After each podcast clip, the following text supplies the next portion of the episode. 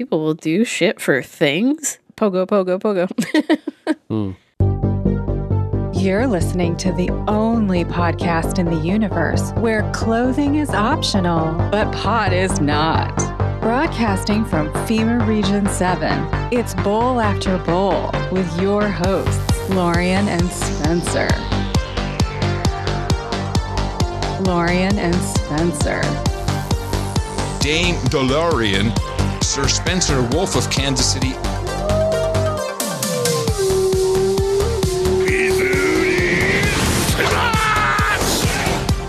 I want my weed. What do you mean that's my pot? I'ma give you this joint, nigga. That's a side effect of the marijuana poisoning. Not if you were stoned at the time. Getting high? Why do you think they call it dope? Yep, that's pot, all right. Studies show marijuana can be very psychologically addictive. Man, f- them studies. Yeah, man. Fuck them studies. Fuck them. You're here in the bowl now. No studies can reach us here. And it's a Tuesday night, so hopefully you're feeling all right. It is November 15th, 2022, in the interest of accuracy. And you're listening to episode 205 of Bowl After Bowl. I'm Sir Spencer Wolf of Kansas City. And I'm Dame DeLorean. And this here is what we call the bowl. And you're a bowler. You're bowlers. Thanks for rolling on in. Whether you're listening at stream.bowlafterbowl.com live, as we do present every Tuesday night, right around 9 Central, after the old DH Unplug wraps up, or on the No Agenda stream, the mighty No Agenda stream, streaming No Agenda shows all over the world at all hours of the day. Around the world. and we are just one of them every week, uh, slapping the airwaves. Or if you're listening on your favorite podcast player, hopefully a nude one, hopefully you took all your po- uh, clothes off and you went to nudepodcastapps.com to get yourself a uh, more badass podcast player. Value enabled. Yeah, not that legacy bullshit. Or hell, if you're even listening on Apple Podcasts, I don't care. I'm just glad you're here. You know, you can you can do the stuff. You can get better, one piece at a time, one piece at a time. The important part is you're hitting the bowl, and uh, everybody's got to start somewhere, right? Yeah. That's how it goes. Everybody's got to start somewhere. Hopping in the chat is a great second step, though. That's right. Hop in the chat, and uh, I, I see that Harv Hat is doing a weed study right now in the chat. ah, he's studying. study, don't- study, study. Don't disturb uh, Harv Hat in the chat. He's hopefully passing his study. yes. I'm sure the grant, uh, sure the grant money is just uh, knocking down the door these days in our now legal environment. Legal Missouri. Look at that. Yeah. You know, it had Mhm. occurred to me that uh, technically I can now officially stop smoking weed if I want to. Oh, Right? was that your thing? That was my, like, promise. Recreational legalization This is just like uh, once it's you know if it's once it's legal. You know, ah. Like I'm gonna Well- smoke it as long as it's illegal. No, it's still illegal, which is the funny part. yeah. uh, which will probably always be the case. I don't know. I don't see that changing. Everyone is like, "Oh, the federal thing, it's right around the corner." They've been saying this for like six or eight years now. That we're about to get federal relief. We're going to get deschedule or reschedule. You know, that's been talked about for damn near a decade. That it's just right around the. You know, Obama was going to do that. I remember. I'm old enough to remember when Obama was going to do that. So, yeah, here we are with our legal weed. Hooray! Mm. Yep. Applications for your home grow license are expected to open up in January. Oh God. Get a license to grow at home. I'm sure people And make sure that it's behind a locked door, out of view from any of your guests. Yeah, no windows So on that grow room. What Please. a we want to keep people safe. We don't want a window on the grow room. no, no sunlight for your plants, and you know, LED lights only. That's right. there are rules here. oh, the rules. Oh, I'm just so sick of it all. Yeah, it makes me want to barf, but whatever. Whatever. Here we are. Uh, give enforcement different things to sniff in about. You know? There's there's no exit door to the ride that is Clown World. It's true. You just keep on bouncing around in the circle. Um, well, we bounced around last Thursday morning. I feel like I'm still tired from that, honestly. Getting Uh. up and doing a bowls with buds at 7 a.m. Well, you know, Um, the time change really threw a wrench in things because when you scheduled it, it was for 8 a.m. It And was for 8. That's right. Changed the clocks, and that 8 a.m. became 7 a.m., which for me is a very different time. Yeah. Because, you know, the, Europe doesn't play the same game. The uh, Central European time zone was just on Central Europe time. And then we jumped from Central Daylight Time to Central Standard Time between uh, booking the damn show and doing the damn show. So that was cool. But yeah, we had zero fee routing in the bowl. That was awesome. It was a great time. He's a he's a very gracious dude, um, just a sweetheart, and uh, yeah, he kind of gave us the whole skinny on running one of the biggest routing nodes on the Lightning Network and advices and uh, just different different things he experienced throughout his little journey. A short journey, really, if you look back at the whole thing. I mean, Yeah. I don't think he was doing it for more than just a little over a year, kind of Wild. and only uh only really blew up this year as a big node. So yeah, wild indeed, wild indeed. Hopefully, a lot of people uh, replicate the service that he was kind of putting out there because he was just an absolute monster when it came to routes. He had a a lot of capital deployed on his node for sure, and yeah, understandable why you can't just keep it going uh, when you want to take some more time for a new kid because you got to worry about all this capital that's deployed, this big attack vector, and you know, making sure that everything is operating smoothly and and safely. But uh, maybe we see him back someday. That's what he alluded to. I think he would. I think he would like to come back. I trust he will. Ah, man, and we we did that while just getting absolutely wiped out by the flu. The whole house got smacked. Yeah. I'm on the tail end of it. I'm the last one to recover. Yeah, I'm also like my due date is next week, so so much fun. just uh, hanging in there, yeah. final stretching it. Yep. Yep.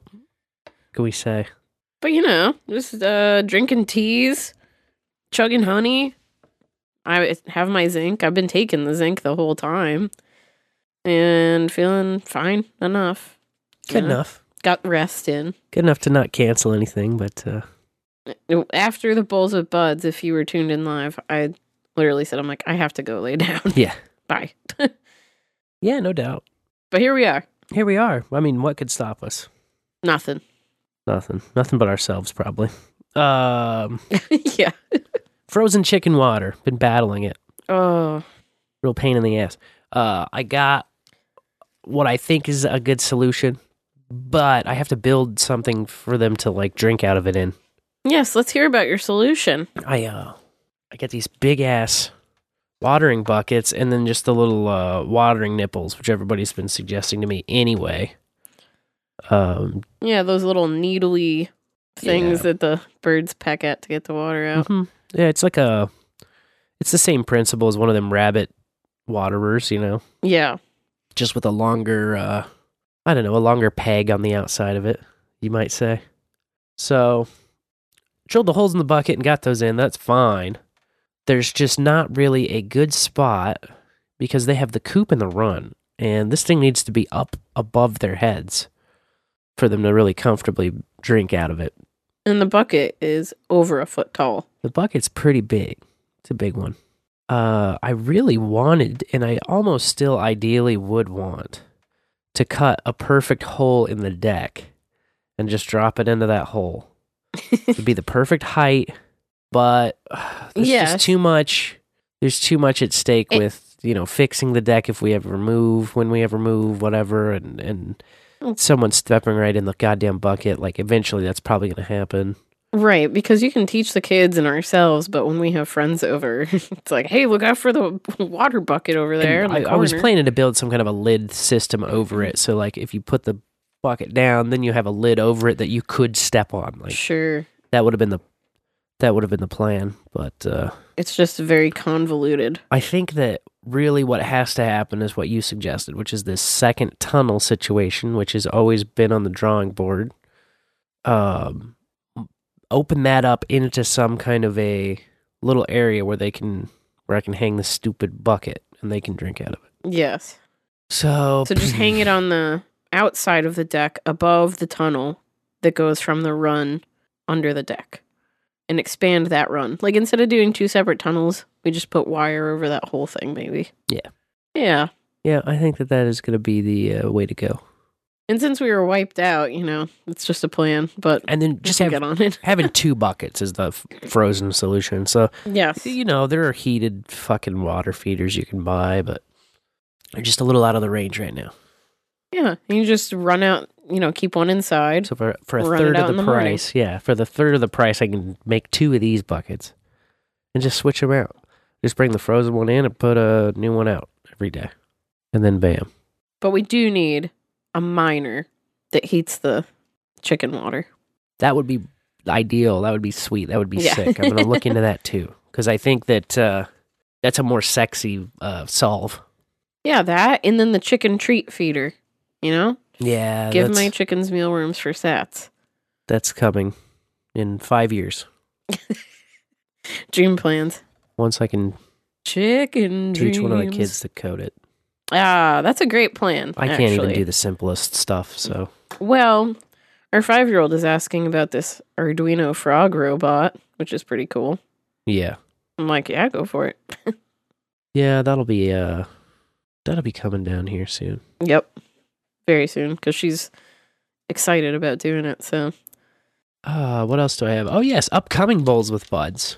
Thursday night, we're gonna sit down with Captain Sidd and uh, talk to him. Captain Sidd, if you remember, this past summer he did like this big motorcycle tour of the whole country, and he went to I think it was thirty-one different Bitcoin meetups. So be talking to him, getting kind of the post mortem on it, what he's up to these days, and uh, what he learned from his trip. So he came to one of our KC Bitcoiner meetings. I think it was in July. I want to say. I don't know. This whole year's been a blur. I can't, uh, it's hard to believe it's like coming to an end here soon. 2022. It's like I'm just learning to say 2022 in the intro, and now And it's here we fucking are. over already. What's up with that? What's that all about? yes, good luck with the adjustment to 2023. Uh, We've been stuck in 2020 for this whole year, I guess. How stupid have we been? Yeah, I don't know. Pretty much all the way as usual. Yeah. Nothing new here. Nothing new here, man. It's uh, so it's what's how it's always been. Yep. Same bowl time, same bowl channel. Same bowl channel. I did get some more tillage laid down. Woo! And you're doing So- more tomorrow, right? That's like the accomplishment, I guess, Yeah. for the week. Well, when you don't feel good and your kids are down too, it's like Sometimes you just uh, you got to take a win. You're like, I got, I did a thing. Sometimes you churn out a whole week and it's just light on accomplishments, man. Yep. Light on accomplishments, heavy on attempts. what can I say? Yeah, that's true. Uh, what can I say? We've got our home visit coming up this Thursday, Yeah. which should have been last Thursday, but was postponed because people had fevers in the house. Yeah. and you know, the gotta- midwife works around newborns. You so gotta shut that down. Yeah. she's like, Yeah, I need you guys to be a house that's fever free for 24 hours. And I'm like, Let's see you next Thursday. yeah. We'll make that work. Yeah. which is fine, except for you know falling behind on all the housework because you're you don't feel good and you got to rest. And I'm like, welcome to my trash house. They've been It's here great. so many times though. Yeah. No, this is baby number four. They know what they're getting into. Trash. us. Got some house.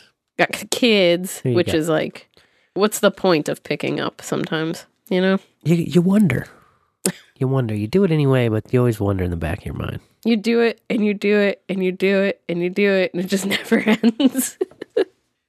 Oh, it'll end one day. Uh, one day I will die. I promise you that.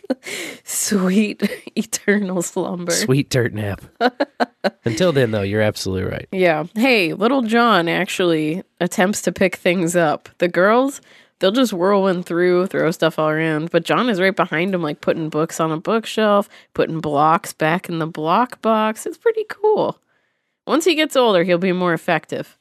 If he ever starts walking, he's still not walking. We're going to have another baby, and the toddler is not walking. The baby will grow up and start kicking his ass, and he'll still just be crawling around.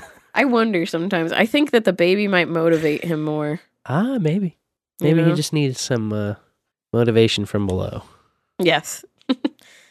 Because the baby will, will be walking at a year old and we'll be like, yeah, you're doing awesome. John will be crawling around at like two and a half. He'll be Yeah. like, what? He'll be He's awesome. No, I'm awesome. yeah. He'll he'll have to start doing impressive stuff because there'll be somebody like smaller and cuter than him. yep. That's rough. Well, I can only imagine. I have no siblings. boys got to learn sometime. That's Yep. all I'm saying. it's true. I mean, he could do it today if he wanted to. That's the sad thing. Yeah. He knows what to do. He's just he just is not interested yet. There's no proper motivation. Yeah. Like what's in it for him? Why walk when your two older sisters will carry you around like a doll Yeah. all day long? Exactly. I wouldn't walk either. It's, you know, like what, what's the point? What am I getting out of this? Sounds like effort. yeah. oh, I'm happy to be here in the bowl tonight. That's for sure. Yeah. I'm happy a, a bunch of bowlers joined us to keep the thing alive, too. And we always like to thank them right here up front. The start of the show, because you really do. You, you keep the thing rolling. It's not just us in here, it's everybody out there, too, that makes it a show. So uh, I think it's important to acknowledge those people and show gratitude and, and kind of talk about what it means to live value for value and to put the show out there, value for value. It's a, it's a weekly labor of love. And uh, that's our concern. That's our focus is our value for value producers. And how are we going to get the value to them every week and uh, even sometimes more often than every week because of course we do the bowls with buds those are sporadically scheduled just kind of whenever i can thread that needle or wherever whenever you can thread that needle i know you used to book a lot of them and now it's kind of like i'm booking them all Yeah. we go through these cycles but, Give me a uh, little rest and then the baby, and then I'll be get back on it. Yeah. And you can rest.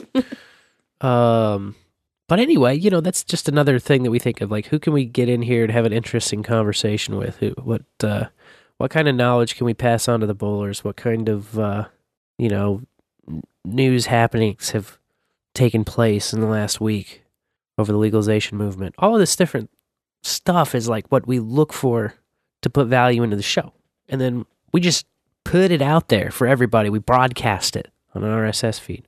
So there's no paywall. There's no gotcha. There's no tracking. Uh, I don't do the pre-pinned whatever thing that people are doing.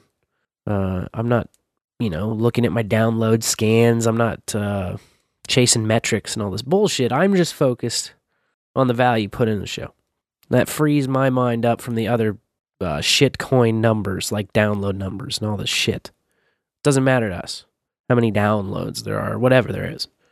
What matters is are people finding value and returning value, and so that's why we thank the people every every show. Pull up the old PayPal, and uh, people can get in there. It's a button at the bottom of every page at bowlafterbowl.com. And uh, we start by thanking my good buddy Dan Gehring. hey, Of- Greg Daniels. That's right, Greg Daniels, riding into the sunset on his monthly ten dollar donation. Thank you, sir. Very much appreciate that. Uh, NA Millennial. That's right. NA Millennial of MMO dot show, you know it. It's uh, absolutely dominating the fountain charts lately. Uh, the Millennial Media Offensive podcast that he does with John G. And, uh, of course, Daniel Gehring, just like every other human that has ever existed, has uh, never OD'd on, on marijuana. So, congratulations on that as well.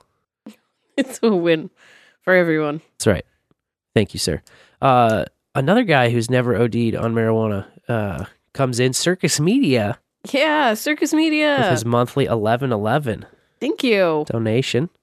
We much appreciate that. Uh, no notes on those recurrings, but I will say we really appreciate the recurrings because they help cover like the Linode automatic monthlies and um, some of the web host stuff and all the things that are automatically taken out.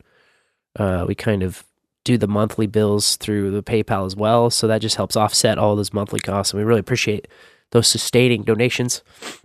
We also have uh, the Wild Man back at it, uh, Bayern Giant, actually.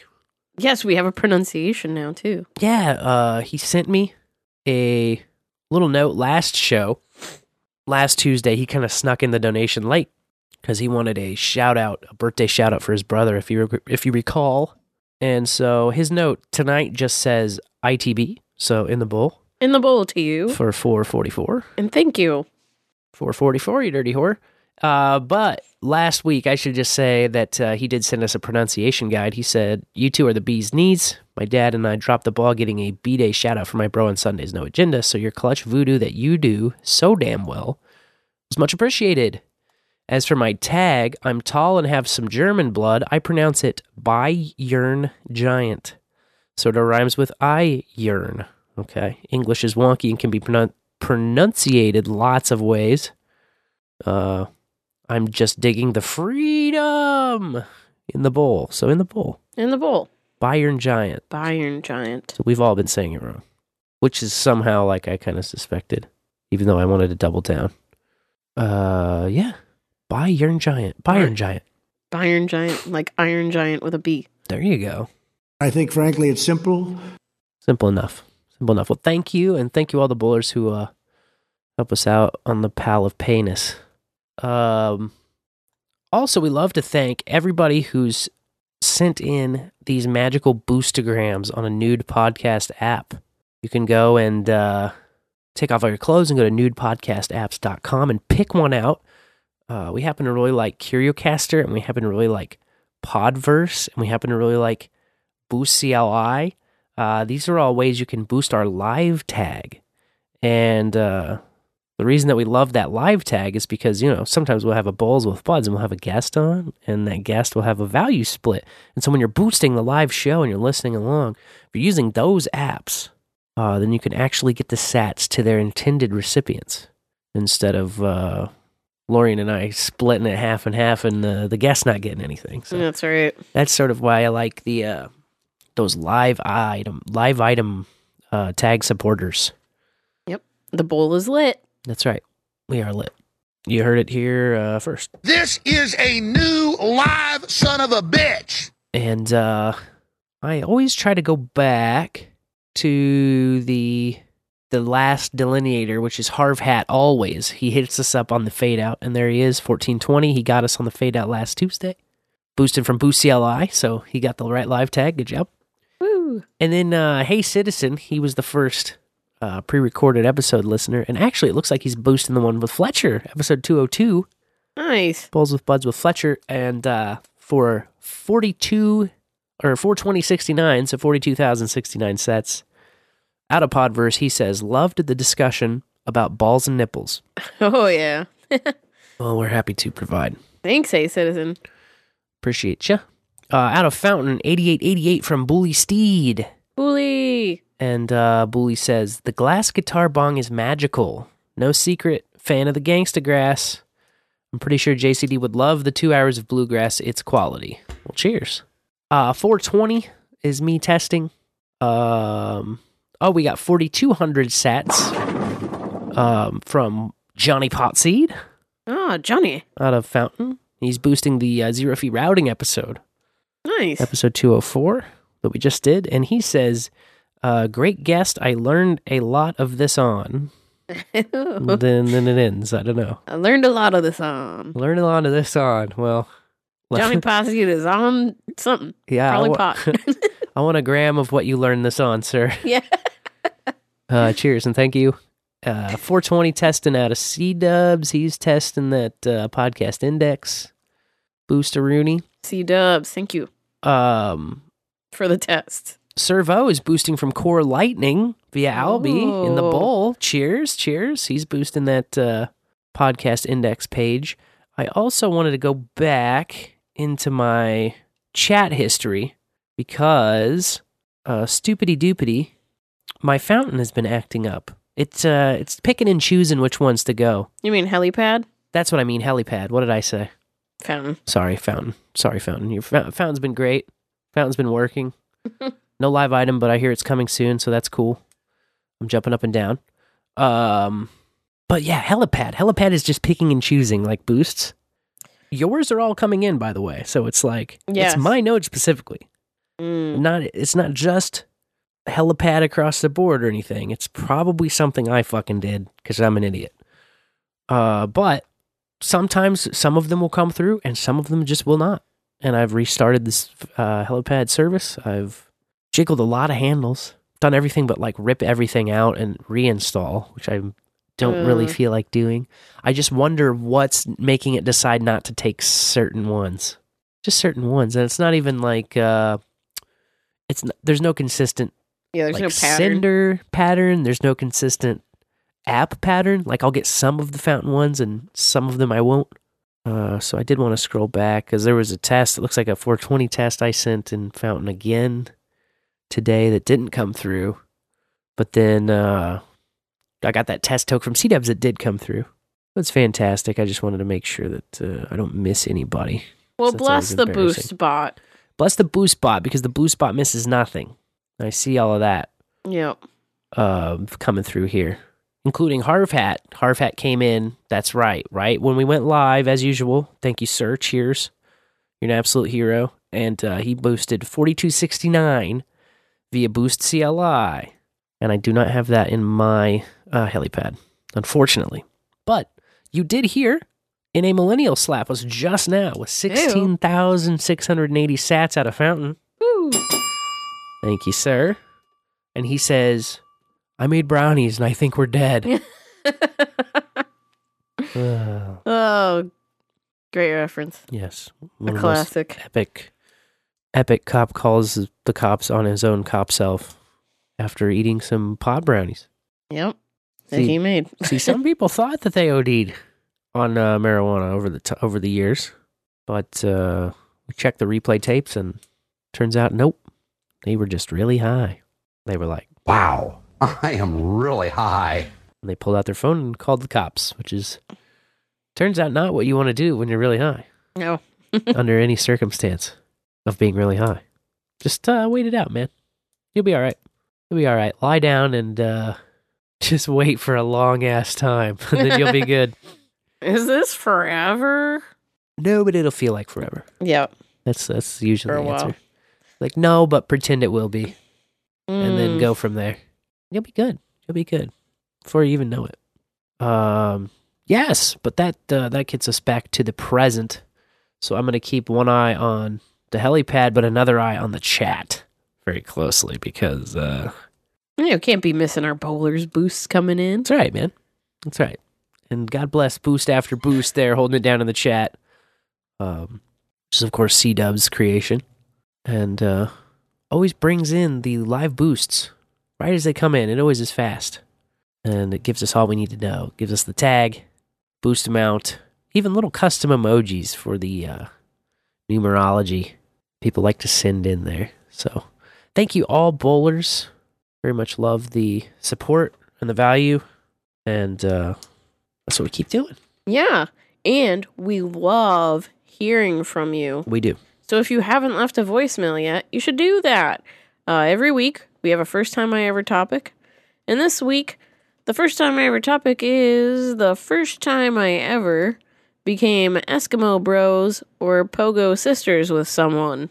So all you gotta do, if you want to leave a voicemail there and tell us about it, is pick up your phone and Call 816 607 3663 and the play your voicemail on. Bowl after Bowl. we'll play it. We'll we play won't screen it. We live dangerously. We just play the voicemails that come in. And if you're voice shy or have crappy reception, send us a text. Yeah, you can always text it in. Yeah, we'll read the text too. Yeah, there's a, many ways to play, uh, and just as many ways to win. Yes, It's just by playing you win. exactly. Yeah, you don't even have to answer the F tie. Just say hi. Uh, simplest way just to start um, giving value is pass the bull. Pass the bull. And who would you pass the bull to? Well, not just anyone. Someone's cool. Someone who's not going to uh, judge you or call the cops or something stupid. Yeah, exactly. So, uh, yeah, pass the bull with discretion. And that's how we roll this thing on uh, on over. Rolling on over. Just one butt at a time, you know, one butt at a time. This always, uh, by the way, kind of rolls into a segment that we do by the name of Opting, opting, cooking, On chain, on chain, cocaine, shit stain, on chain, on chain, coke. Streaming sides, booster grounds,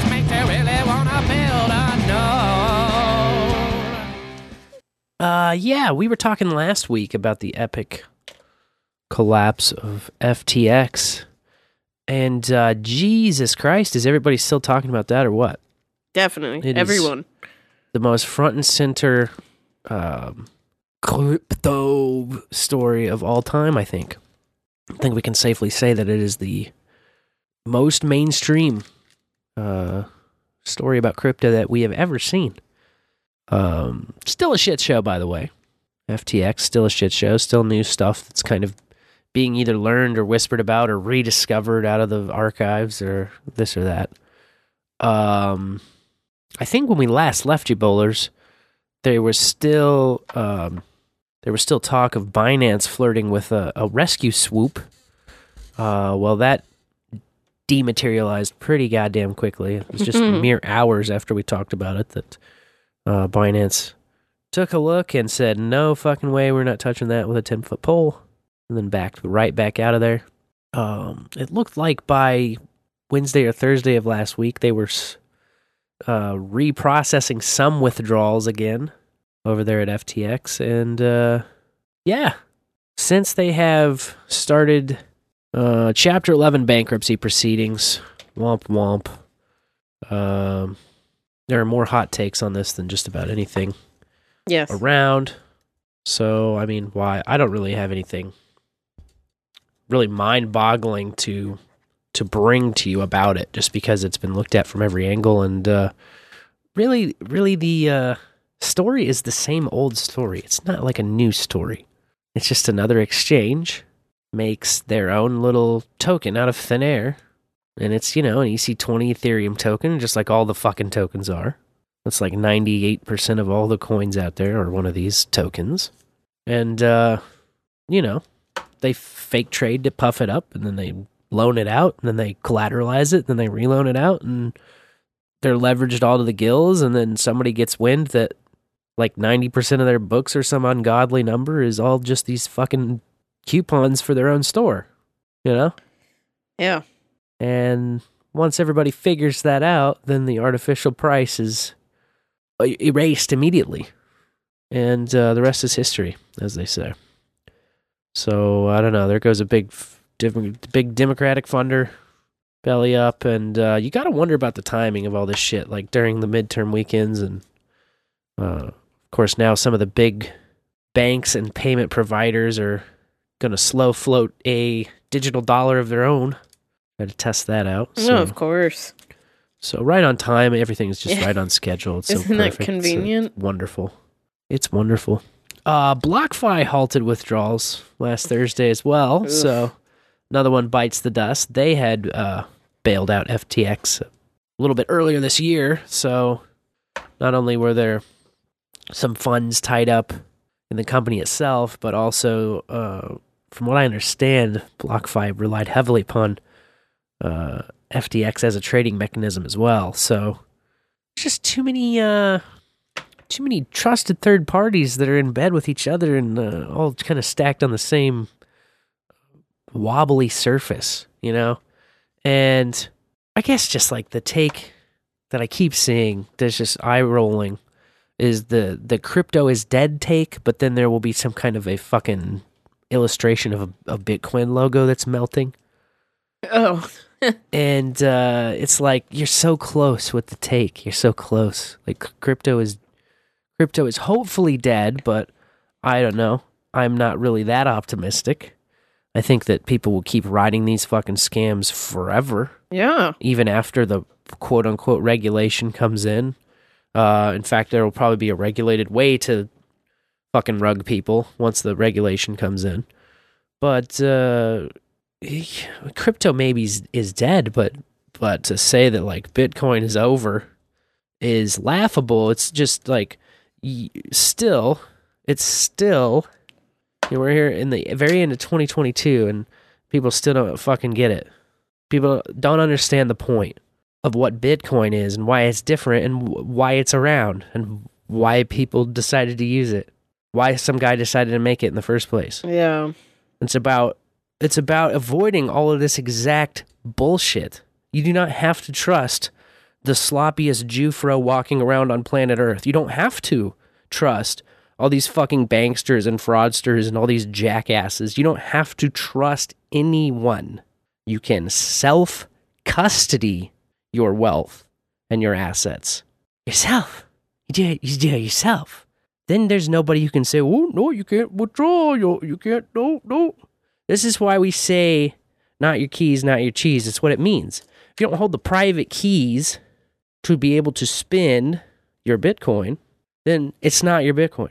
In the fucking story, and you don't know how to use Bitcoin.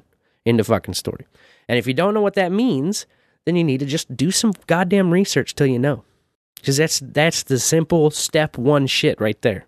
Self custody. A lot of guys have spread themselves out over these f- shit coins. And I've heard this so often. It's so eye rolling, so cringe. I don't want to have all my eggs in one basket, though. Right? Yeah. You hear this shit? oh yeah. Hear this shit? It's like it's as if I didn't want to put all of my eggs in one basket. So I gather my eggs and I put one in my shoe, and I put one in the neighbor's mailbox, and I put one out in the middle of the fucking street, and I put one under the back wheel of my car because I don't want them all in one basket. you got to put them somewhere safe, asshole. You got to put them somewhere safe, asshole. So you can put them in several baskets, but putting money into shit coins is not a basket. You're putting your egg in your fucking neighbor's boot. It's incredible, dude. It's incredible. Um, you hear people say things like, "Well, yeah, we don't still use DOS, so we're not going to use Bitcoin forever." And none of these shitcoins do what Bitcoin does. It's not. It's not like a step two of Bitcoin. It's not an improvement on Bitcoin. It's a fucking scam to get your money, and then they go and fucking buy Bitcoin with it. Yeah. Most of these dickheads. Isn't that interesting? Isn't that interesting? Isn't that interesting? Well, congratulations to all the retards that yet again lost money. If you're still losing money and if you're still getting rugged after all this fucking time, like, I don't know how to help you. I don't know how to reach you. I don't know what words to say to make you pull your fucking head out of your ass by now and self custody your shit. Because every time one of these goes down, I roll my eyes and keep walking. It doesn't affect me at all. At all. The only thing that happens is Bitcoin goes on sale for a little bit and I get a little more. So I appreciate that part of it. But the rest of it's just a little bit annoying at this point. You know, it's getting a little bit played out. It is a great time to buy. It is a wonderful time to buy. You're getting almost 6,000 uh, sats for your doll hair right now. Yep. Yep. According to Clark Moody Bitcoin dashboard, it's uh 5906. Look at that. 5906. You got it pulled up and everything. Yeah. Look at you. Because you got to just get in the car and drive. That's right. Well, and, and, and that's the thing. No one's going to fucking do it for you. Okay. The people that are going to do it for you are the uh, fat Sammys of the world, man. The people that are going to do it for you are going to take advantage of the fact that you don't want to learn it. Oh, I don't want to learn it. Oh, it's very hard. Um, it's not. First of all, it's not very hard. Second of all, to learn it all the fucking way is impossible. All right. Be like we use the car analogy all the time because it's similar, right? It's similar. You got to take care of your car and you got to know some shit about it. You got to know when you change the oil last and you got to keep the oil changed. You have to take care of it. You have to put gas in it. You don't have to learn how to rebuild the engine. You don't have to know what the fuck a catalytic converter does. Okay, there are things you have to know and there are things you don't have to know. But in the aggregate of all the other bullshit that you're expected to learn and figure out in this life, it's not one of the harder things. Trust me, as a idiot stoner saying this from his basement, it's not that difficult. You just don't want to do it because it's a little bit of pain now. I'd rather do the little bit of a pain now than a whole hell of a lot of a pain later, personally. And I would advise everybody else to think about that the same way because you're gonna you're gonna have to go through some pain. Why not do it on your terms just a little bit, and then you get smarter, right? And you learn something. You make your life better, improve your shit, huh? Yeah. And hey, zero fee routing started with a numeral two. That's right, man. That's right. There's no there's no bad way to self custody because it's you and you're in control. You're really gonna fucking trust yet another one of these dipshits that rolls out, man. I don't I don't know how to save you, but this guy's good. Okay, But this guy donates to uh, my new green thing. Oh, okay. all his money. He's giving all the Yeah. money away. This Yeah. guy drives a fucking Corolla too. Yeah. Whatever. Whatever, man. Whatever. We're past that, okay? We're past that. So there's like the time for excuses is over. Right? Tom Brady himself got rugged, okay? Like everybody's getting rugged, everybody's done. All right? You like we saw it, we saw everybody get rugged now. Okay? Or I don't know, fuck, stick with the slave dollar. That's fine too. Jesus. If you really are like that big of a sucker for pain, like I don't know. That's the only other way. Uh big talk about staked ETH going away today. Oh. And uh, I wanted to clarify that, well, the ability to withdraw going away. So, what, what I've seen is reference to you used to be able to get some kind of a time estimate, right? Um, on when you can withdraw your staked ETH. So, let's back up a little bit. Ethereum used to be a proof of work cryptocurrency, just like Bitcoin. And uh, this year they famously switched to proof of stake. And in order to run a proof of stake node, you have to stake some Ethereum. Uh, I think it was 32 Ethereum tokens minimum must be staked in your node in order to make you a valid verifier on the Mm. ultra valid network of verification. very cool. You have to be very cool uh, to do this. So, you know, like, it's like, I don't know, 40 G's or some shit, Wow. you know? So there's this minimum price tag walking up to the door of the thing. I love when that happens. Um, so that's all well and good. There's no code written to unstake ETH. Once it is staked, it's in there, staked. You staked it, right? And they were like, yeah, we'll write it someday. We'll get to it someday, which is what they said about going proof of stake in the first place. Like, you know, we've been waiting for this proof of stake magistry for fucking three, four years. That finally got done. Uh, ba- baffling many minds, actually. But now that it's proof of stake and you can stake, you know, you can't unstake. So once you're in, you're in. Which is like, all right, what is it? What is a what is staked ETH worth if it can't be unstaked? It's, Right. It's worth voting rights, I guess. But uh, you you can put it in. You can't get it out. You'll be able to get it out one day. They just have to write it. And uh, the devs have made clear that they're in no fucking hurry. Because why would they be? The devs have made clear they're in no fucking hurry to write the code to let you unstake your Ethereum tokens. Because, like, well, that would be weird if everybody kind of, I don't know, started unstaking the shit and pulling it out. No, that would- wouldn't be very good, you know? So, hey, hey, well, you know, just relax. Just keep it in there. Whatever. It's fine. You don't need to, I, what are you going to do? Unstake it? Then you won't be able to be a validator you won't be able to punish bad actors on the network. You know, you want to be able to uh, have all of this uh, network power, right? Be one of the validators. You know, It's the power. be the note of justice going out there, smacking everybody down who tries to uh, publish bad transactions, write bad blocks. You're bad. I can say you're bad because I have Ethereum staked, man. So yeah, uh, a lot of people were saying that like today was the day that uh, it's basically like they just made it a little bit clearer, is what I understand in their UI. Like they used to Hmm. give you some fucking bullshit pulled out of their ass time estimate of when you can unstake your, and that's gone away now. Oh. And uh, yeah, 2023 wasn't really a priority according to to the core dev team. Uh, uh, withdrawals and writing the code to actually do that not a priority for the next year. So, so whenever you know, eventually, someday. So the ETH is staked for now. Yeah. Oh yeah. That's all. If it's staked, it's staying staked, my man, for at least a year, probably quite a while. That'd be my that'd be my guess. My time estimate is quite some fucking time. As soon as I heard the term proof of stake, I was like, I'm not into that. Yeah. Yeah. It's just a total uh there's there's no uh, basis in reality, right? So essentially proof of work and proof of stake. Proof of work is basically the interface between digital Bitcoin and the physical world. Okay? Proof of work requires physical proof in the actual world uh, in order to create new blocks and thus mine new coins and thus move the whole system forward. Uh, and they base it on this 10 minute window to make adequate time for all of the nodes around the world to be able to see each block and catch up on the chain and, and can keep in sync, right? Everyone. Yeah. Everybody. And so, what this essentially means is that everyone can run a node and it's not based upon politics, it's not based upon opinion, it's not based upon anything other than the laws of physics, which, uh, as far as we know, are uh, pretty set in stone and not going to change, right? And if they do change, it won't be because, you know, somebody comes in and lobbies for a change or buys a change. Right. Uh, they're just the physical laws of the universe, and that's how it is.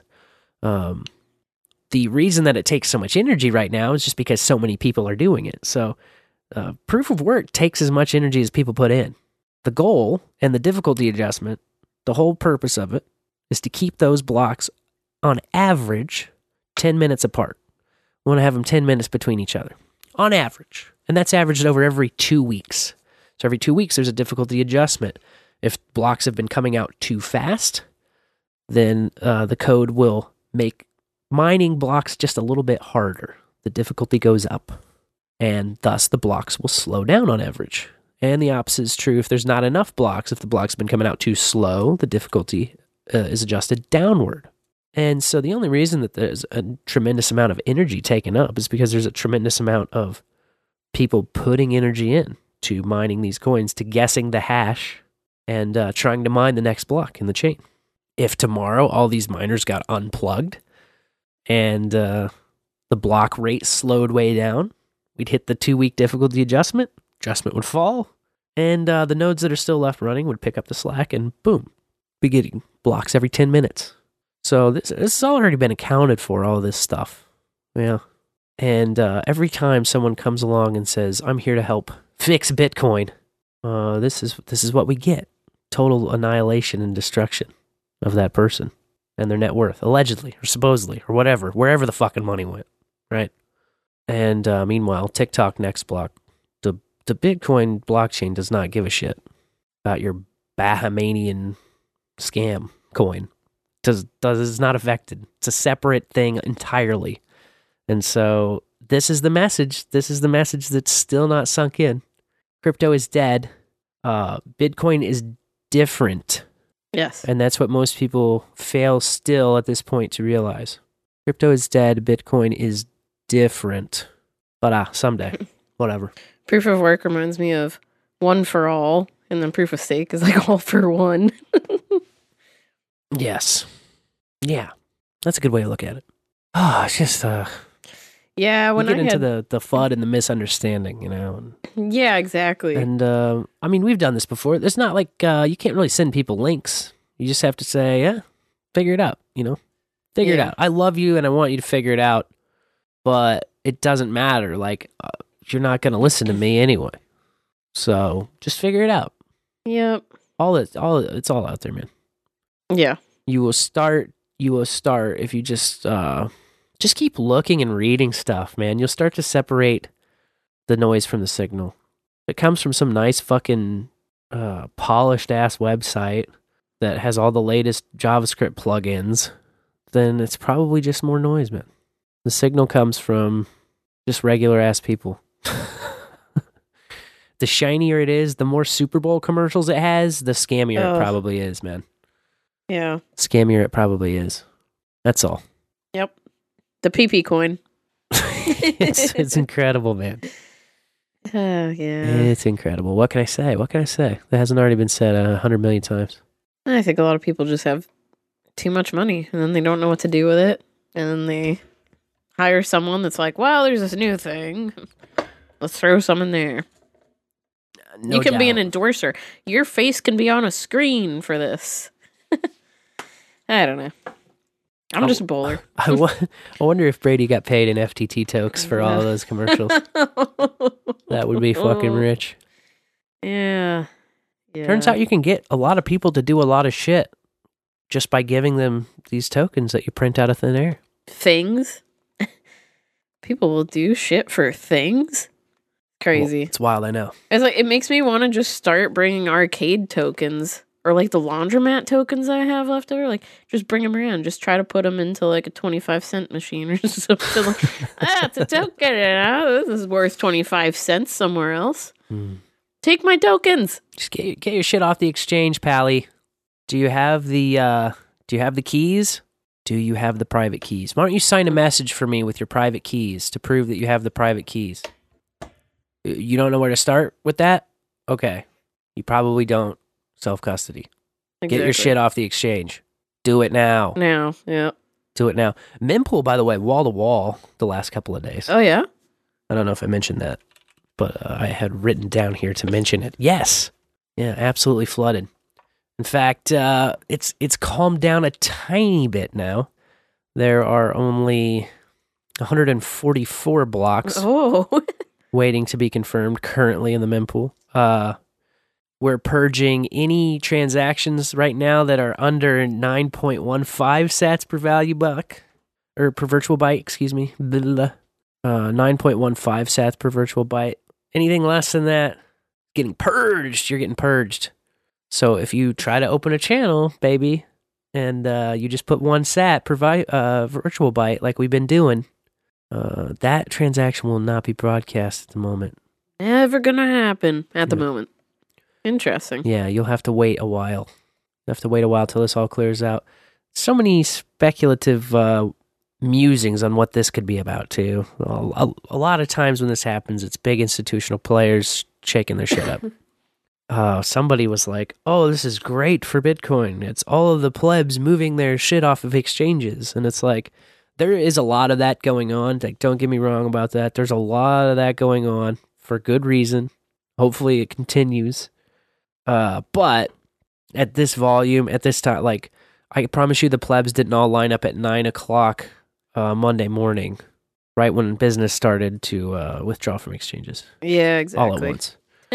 so um, there's a lot of talk in the the remaining players of the exchange world saying, "Oh, we're going to put together a proof of reserves, so this can never happen." You know, so people like Binance and I think Coinbase is flirting with that, and a lot of others, and so speculation is maybe they're um, making some on-chain moves to prepare for that. Who knows? But uh, really is jamming you up. If you want to get into the next block right now, it's going to cost you at least 14 sats per virtual byte Mm. to get into the next block. So, and actually, the next three blocks are looking, next four blocks are looking like 14 sats, is where things start to play. So, high priority, uh, according to mempool.space, is 24 right now. Big high fee times, baby. Interesting times. Interesting times. Right, you know, right around the midterms. Like, cause, cause what better time to fuck with everything than during the election? Hello. Coincidence? I think not. Never. Never is, is it? no. That's all the cocaine I have for this week, man. Oh. Well, I've got some top three 33s. As always. That's that's getting better. It's a slightly, it's an upgrade from the last Yeah. sing song. Yeah, you got something there. Oh. We could work with that. Now, I thought this article came out kind of late, but it was released after last bowl and before this one. New Orleans police made 33 gun arrests on Bourbon Street over Halloween weekend. Spooky. Or as we should call it, Hallow Weekend. Yeah, that's the official Come name, on, right? journalists. Missing your mark. Well, Uh, there were 39 total arrests with 37 guns confiscated. Now, remember, these are gun arrests. So I was like, wow, two people didn't have guns on them, but somehow got arrested for gun related something or others. interesting. That weirds me out, and there's no details on it. Two of the guns uh, that were taken in by the cops were linked to shootings, one of which was a drive by. The pussiest of the shootings, in my opinion. Mhm. Just fucking lame.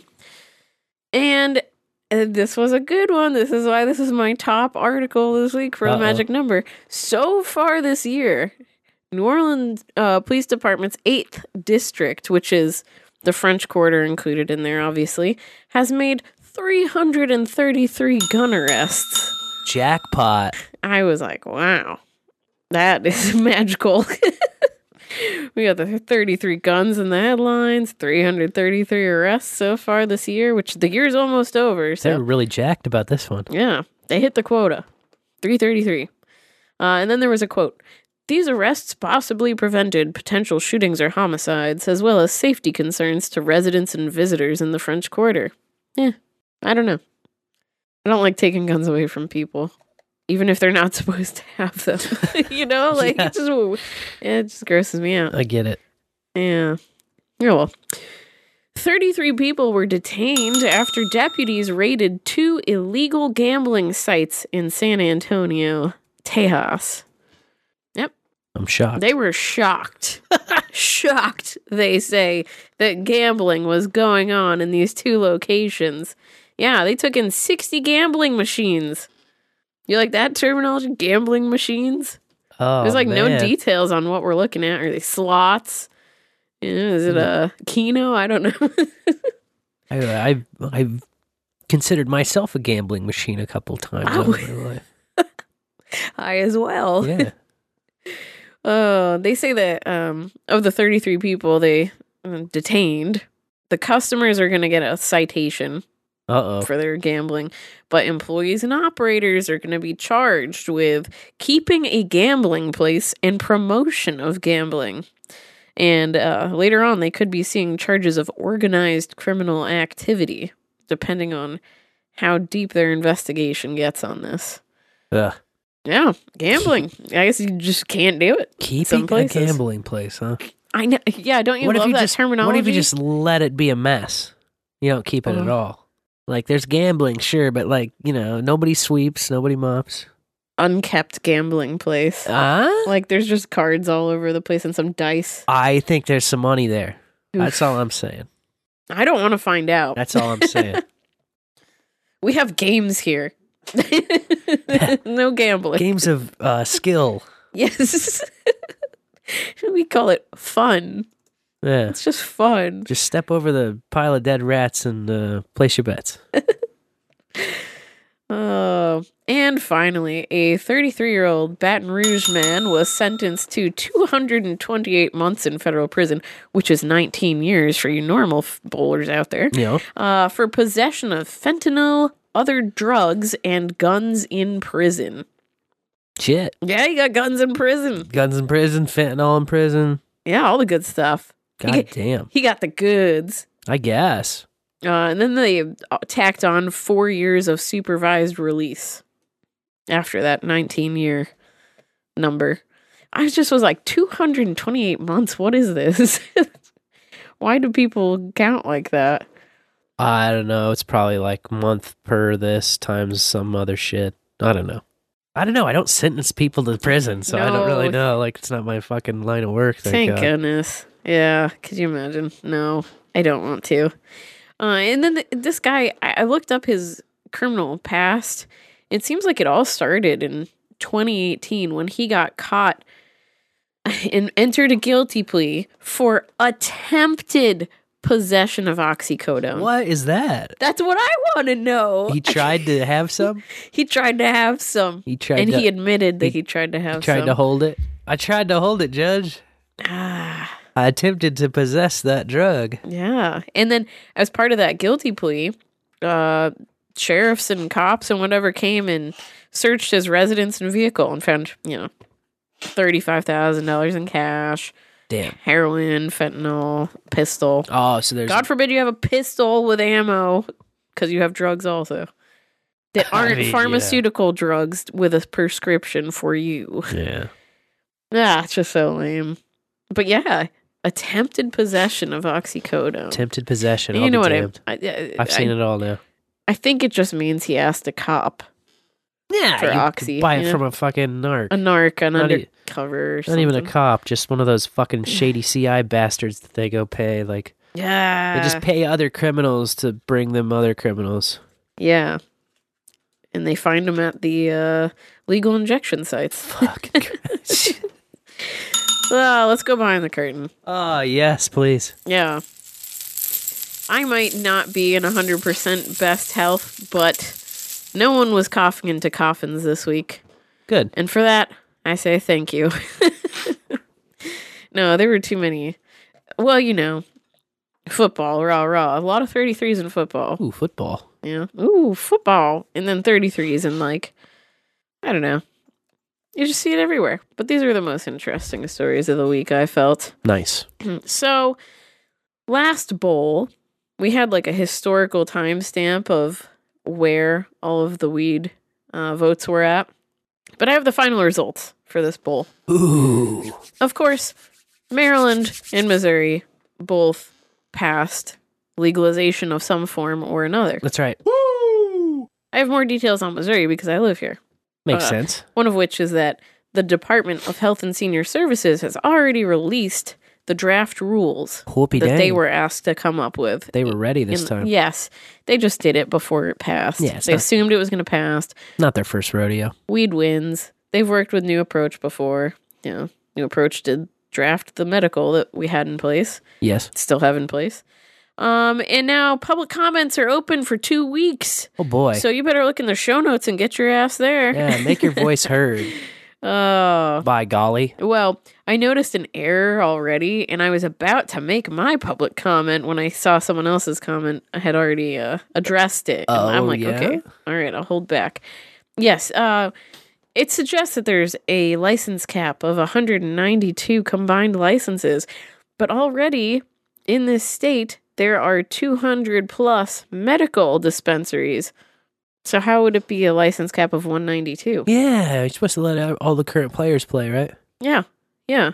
They can start applying for their recreational licenses, they being the medical dispensary license holders, uh, December 8th, which is where we get this number from, or this date from. I see. And you know what the fee is for already established players to apply for this secondary license? Mm, 15K.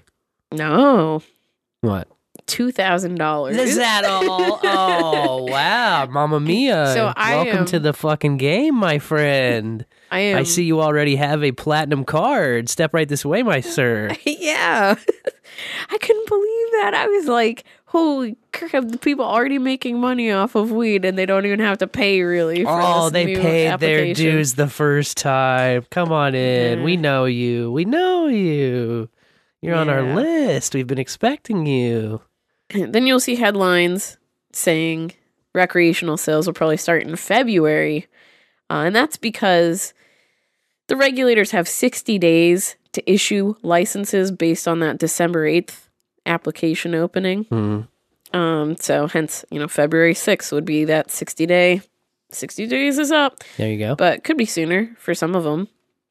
Um, I was reading a lot of players saying that they have an oversupply of stuff, so they're like, "We're ready to go. We can just Can start we- selling rec already." Can we just like sell this now? I mean, yeah, so just depending on how fast they get the licenses out, different medical dispensaries will be able to start selling rec. And then around January, as I already mentioned, they anticipate opening up the portal for applications for anyone 21 and older who wants to home grow. That's right, you can apply to get a home grow license. Woo! This is, you know, this is what made me the angriest about this whole thing. How silly are you if you are like the guy who went out and doesn't really, you know, isn't like a patient, like in the in the most needy sense of the word patient, let's say, right? Sure. Maybe you have uh Headaches, sure chronic pain. uh a need for weed Yeah. that you really can't put into uh uh super medical emergency terms, but you know, I mean, so you went out and you got a card uh for like two and a half years, and now you can like just do the rec thing, just like walk in and get it. What's Well- what's the deal? It's pretty lame that you're in a database is the deal. Yeah, Uh, it's like you, you can't undo that. But you know when you go in and buy rec, they're going to ask for your license and still scan it. You're still going into a database. And with medical, if you have the medical card, your taxes are going to be lower on your purchases. Ah, you know, yeah, you gotta- recreational taxes got to be higher. Gotta save them taxes. There you go. There Yep. you go. No, I knew there would be some kind of a scam to separate the two, but Oh yeah, medical database uh, listings still win it's fabulous. It's under this scheme. I feel like a, a winner for sure. oh, I just I can't stand it, dude. so very legal. All the This is what you wanted. No, they right? put crimes into the constitu the state constitution, you know? It's like it just grosses me out. Like you have to This have, is what you wanted. imagine this. Stoners, you wanted it. Legalization is here. Sometimes when I'm at the stove, I carelessly burn myself. But I know of this plant medicine. It comes from aloe vera. It's a gel, you know? I can Sure. squeeze it out of the plant, put it on my finger when I burn myself, wrap it in a band aid. I'm good to go. Right. but then Big Daddy government is like, you know what? You want to grow a plant that can help you and prevent you from coming into a urgent care for that little burn? Gonna need a license for that. You're gonna have to pay me before you buy the plant or seeds if you want to start from seeds. You know, you gotta have to pay me and stay in this database, and so that we can know that you are a responsible aloe vera grower. That's grower. right. That's well, we wouldn't want, you know, we got to keep everybody Oh. safe, man. I think it's very bad for our country. And because this is a licensed legal operation here with the, you know, license and there's these rules in play, it has to be locked so that your guests don't have access to it because they might not be licensed to grow aloe vera Or smell aloe vera. or smell it. or look at, you know. yeah. God forbid you have kids. Uh, I mean, then that's, just, child endangerment that's having right a out. plant that they can access. What if they eat the dirt? It's right out. It's right out. Non negotiable. It's very frustrating. Anyways, then there's going to be these micro licenses that I've made jokes about already, uh, and applications for that. They anticipate. Uh, Micro fee for a micro license? oh no, no, no, no! They're not established players. and no, no. this is if where you're a big ass motherfucker who's already been in the game for three, five years, then we'll lower your fee. But. Yeah. if you just are a mom and pop who wants a micro license, well, I know. I even wonder about the home grow license fee. Because, you know, like a license fee, generally, I would say in the Show Me State is like 150 bucks. But because this is weed, like, are they going to tack it on? Be like, well, you could, you know, you don't have to buy the Oh, product, so you got to pay more or whatever. I haven't a seen a number question. on that yet. I have no idea. I'll, I'm writing that on my to be answered list. Um, I haven't read through all the draft rules yet. It's uh, very dry, as you one might imagine.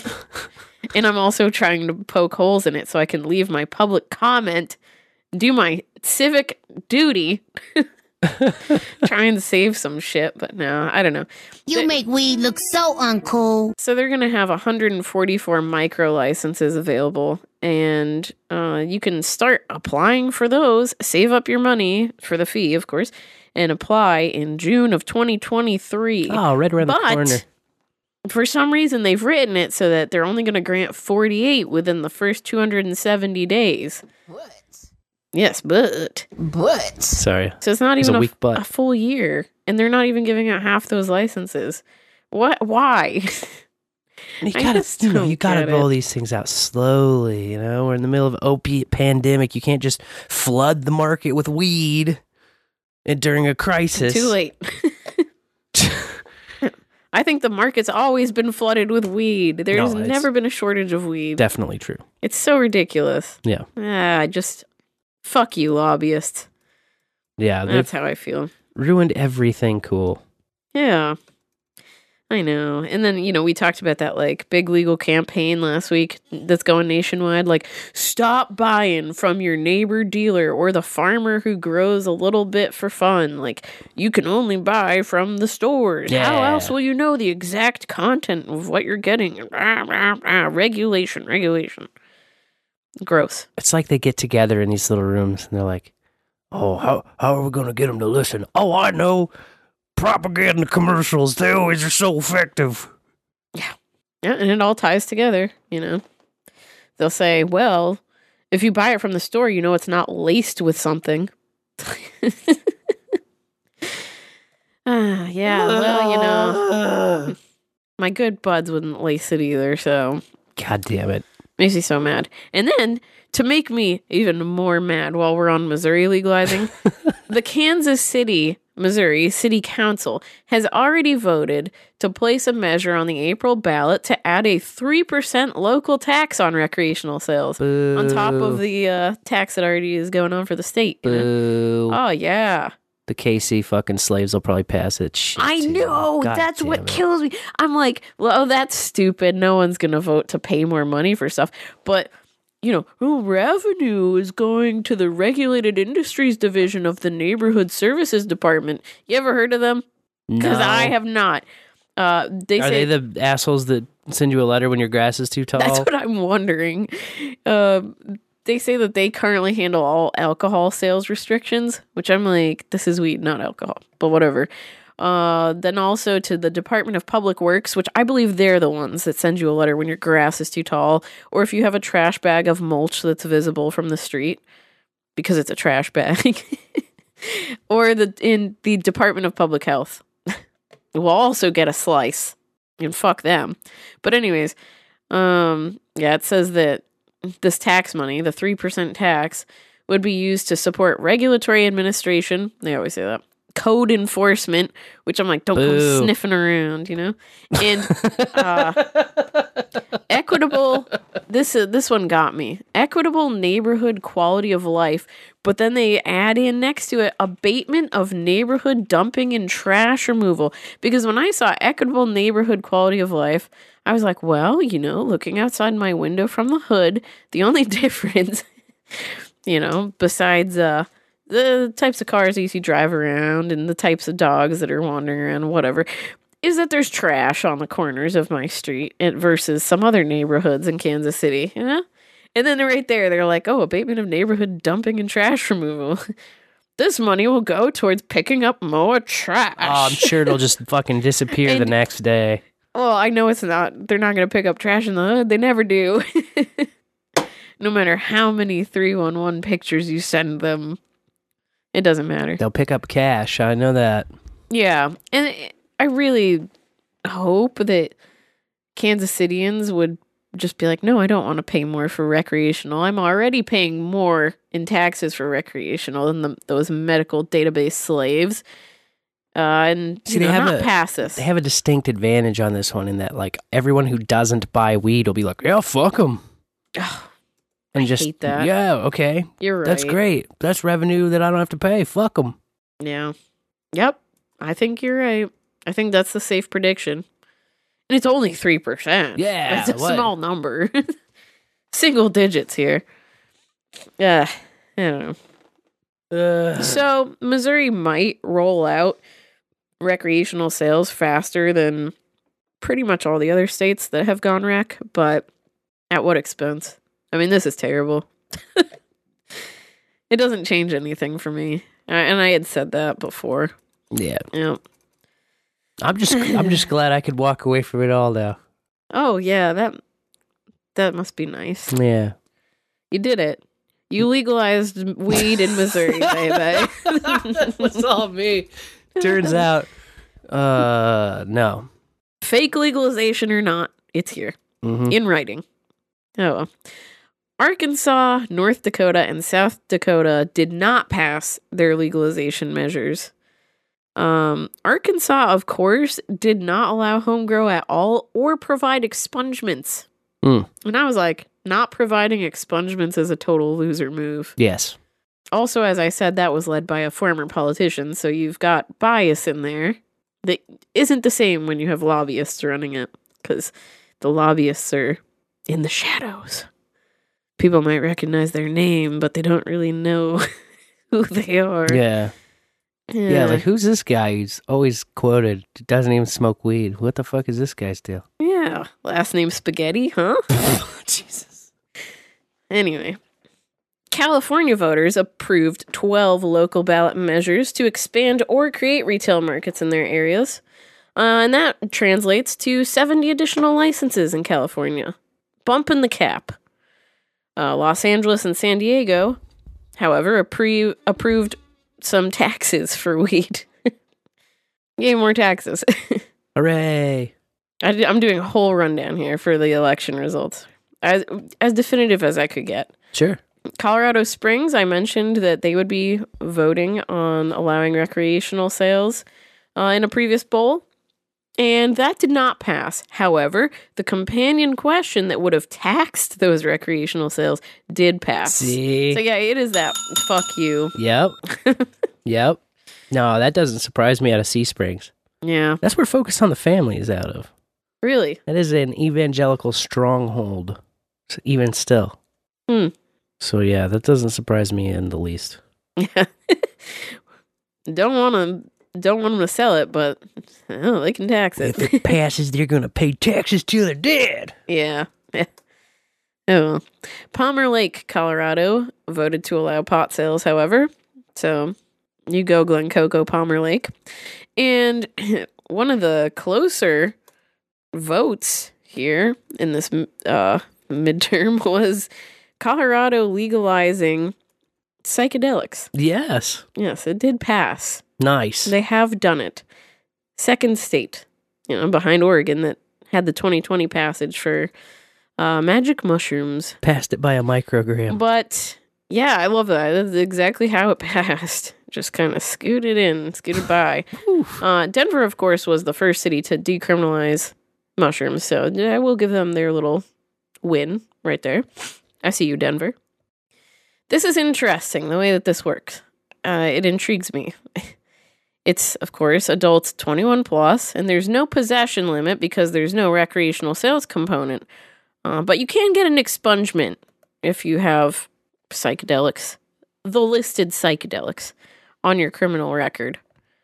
Um, so the Department of Regulatory Agencies has to develop rules now in Colorado for a therapeutic psychedelics program where adults can visit a licensed healing center Ooh. to receive treatment under the guidance of a trained facilitator. so, so- you got to go to a cult to get it. I guess.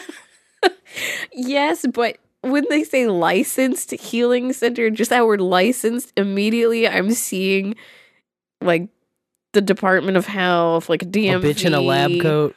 Yeah. Better Yeah, not, Public Health dude. I better be sitting on a cushion with one of them fucking singing bowls or whatever. I want the bitch to have no shoes on, Incense lit. fucking smelling like patchouli. Exactly. I one can hope, but still, what if I, don't- you know, like I am a walk in the woods kind of gal. Right? What the fuck? and I kind of like leading myself, you know? It's I don't know. It's a it's a it's a step in the right direction maybe cuz they got him, but I don't know. It's a step in the right direction after all. Now dig this part. I'm digging. Only psilocybin and psilocin will be permitted for therapeutic use until June 2026. That's a long time. That's 4 years, motherfucker. But then after that, what? All, all hell breaks At loose? that point, regulators can decide whether to also permit regulated use of DMT, Okay. ibogaine, Yeah. and mescaline that's not from peyote. Where's it come from then? Right? I don't know. Syn- synthetic? I don't know. What a bunch of dish synthesized? dipshits. I have no idea. I know, not derived from peyote. I was like, huh? And I just was like, about this LSD? is. What about LSA? What about MDMA? Oh no no What no! about- Not those. Schedule one. Hey! LSD. Hey! Let's schedule one on the Controlled Substances Act. Come on. right. It, and so it makes it like gross. What the fuck? Mm, what are we doing? Have you really legalized these things? No. No. Clearly not. Oops. yeah, if it was legalized, I could grow my mushrooms Yeah, if it- wherever I fucking wanted. If Like, it was legal, it probably wouldn't work. oh, it would work too well. Things would start changing around here. oh, Christ. Uh, anyways, that's the Colorado update. Three Connecticut municipalities approved recreational sales. Hmm. Yep, you go. Montana counties were super split on allowing sales and taxes. That is a.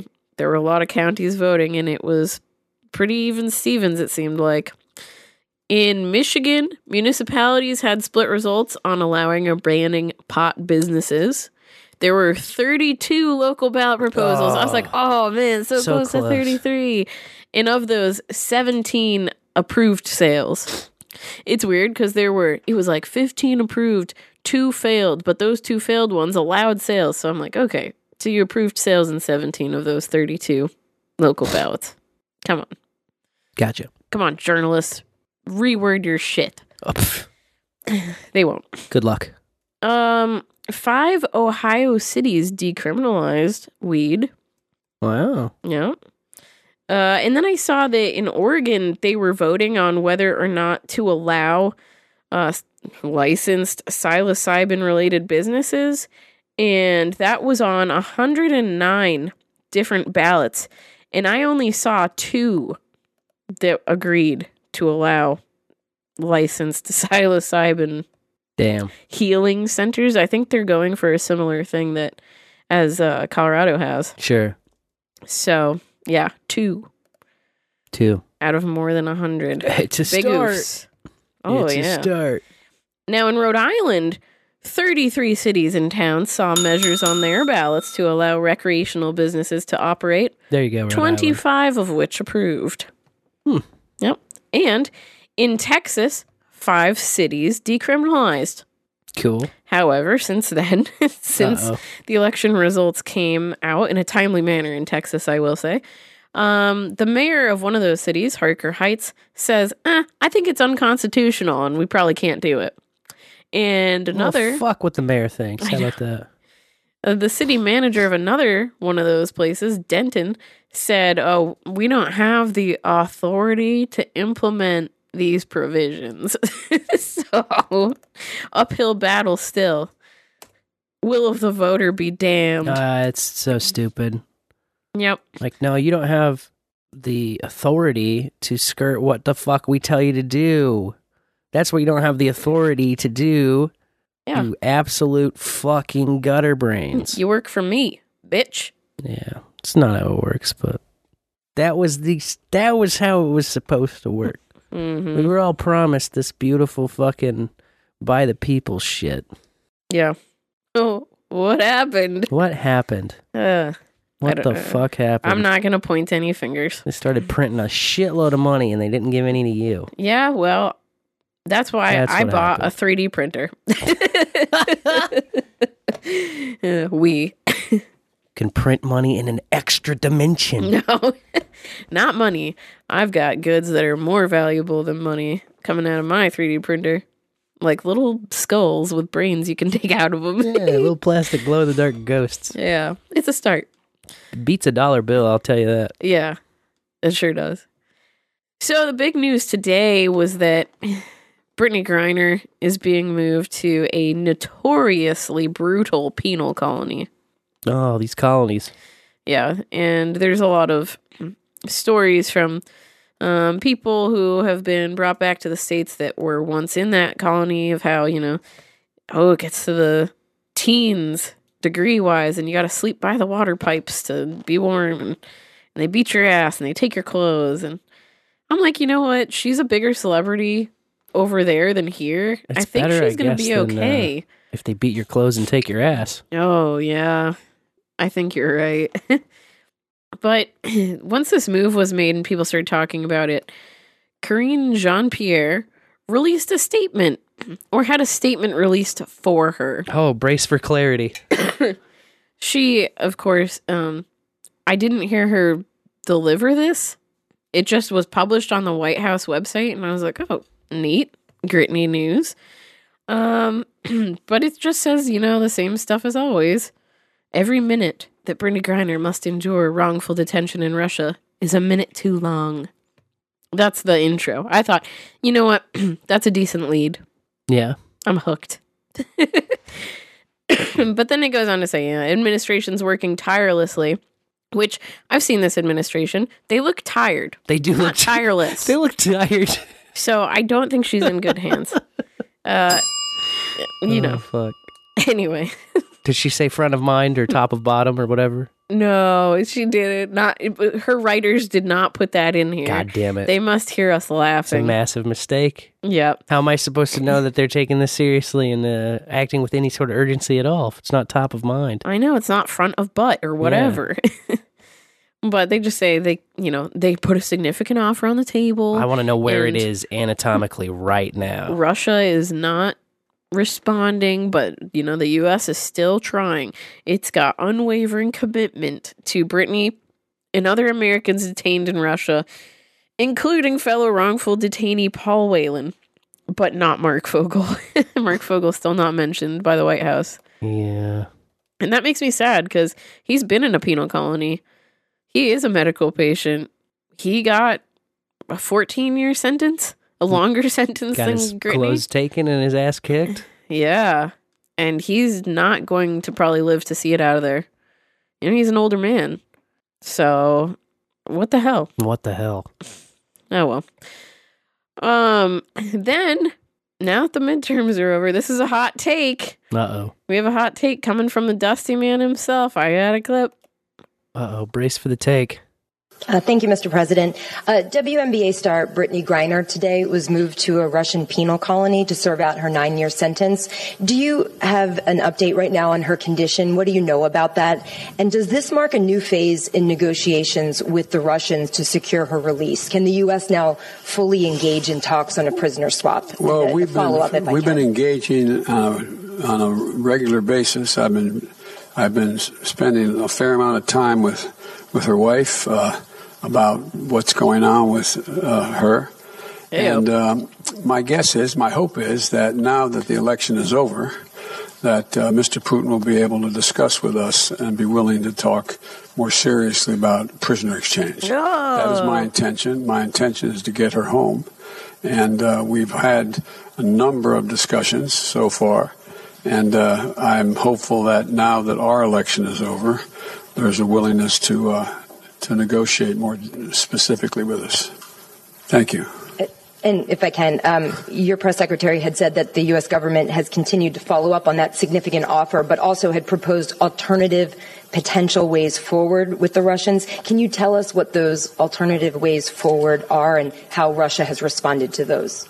Yes, I can, but I won't. Okay, I can't. I mean, you know, it, it would it would not be a wise thing to do in order to see if they would move forward. But it is my. I, I'm telling you, I am determined to get her home and get her home safely, along with others. I might add. Yeah, along with others. Yeah, he's been working tirefully. I see what you're saying now. that is the sound of a tireless leader there. Oh, I tell you. He's full of tires, that guy.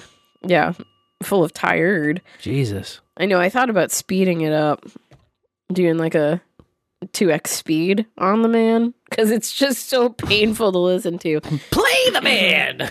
But yeah, hot hot take. Now that midterms are over, Russia will get serious about sending Brittney home. Holy goddamn. Yeah, I liked that. I thought that was a hot take. That is pretty hot of a take. I have one final Brittney story I want to get out, which is just that uh big deal from ABC News. Viktor Bout's art is on display at the Russian parliament. Ooh. Viktor Bout, of course, being the central uh, swappee that's been talked about. Yeah. The arms dealer. Give him up for uh, Das Boot. Brittney and Whelan. Not. And yeah, he's an artist. And now his art is on display. Wow. Art of Stalin and kittens. Not together, separate separate things, Oh, separate okay. works. but that's all I remember from reading about his art. Sounds lame. Most art is. Two things I don't want to look at particularly. I. Stalin and kittens. Yep. Well, you know, the man's in prison. I think I'll save my money. I guess that's where his brain goes in prison. Weird. I heard a boost come through though. We got slapped with 42,000 sats Woo! from Fletcher. Hey. Fletcher. one up. He said, boost a bowl. Oh, nice. Or something like that. I hope I pronounced that right. I think you did. I I uh I think he sent a thing with his boost. A thing? Yeah. I don't think so. Okay. Unless you know something I don't know. I do. I have a file, but Oh, okay. you may also. I don't know. Oh, I never look at the back channel. I Uh, knew. Yeah. I know you don't know. I don't know because I'm an idiot. I have it uh pulled up if he just said mind the volume. Okay. I'm minding So- it. Let's see. Let's see what this treasure is.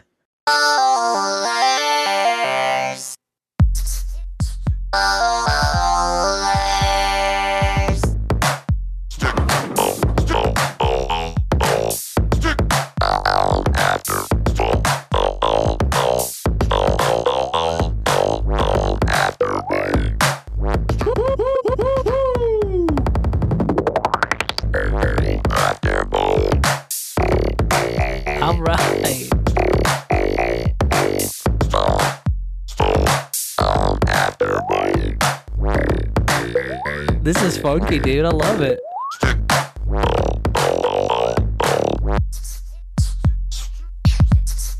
It's entitled Bowl After Beats.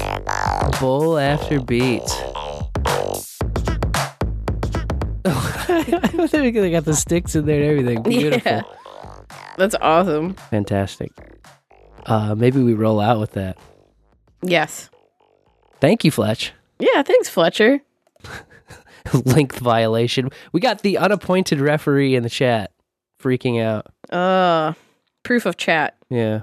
Proof of proof of kidding. time of taken. Uh, and then another boost rolled in.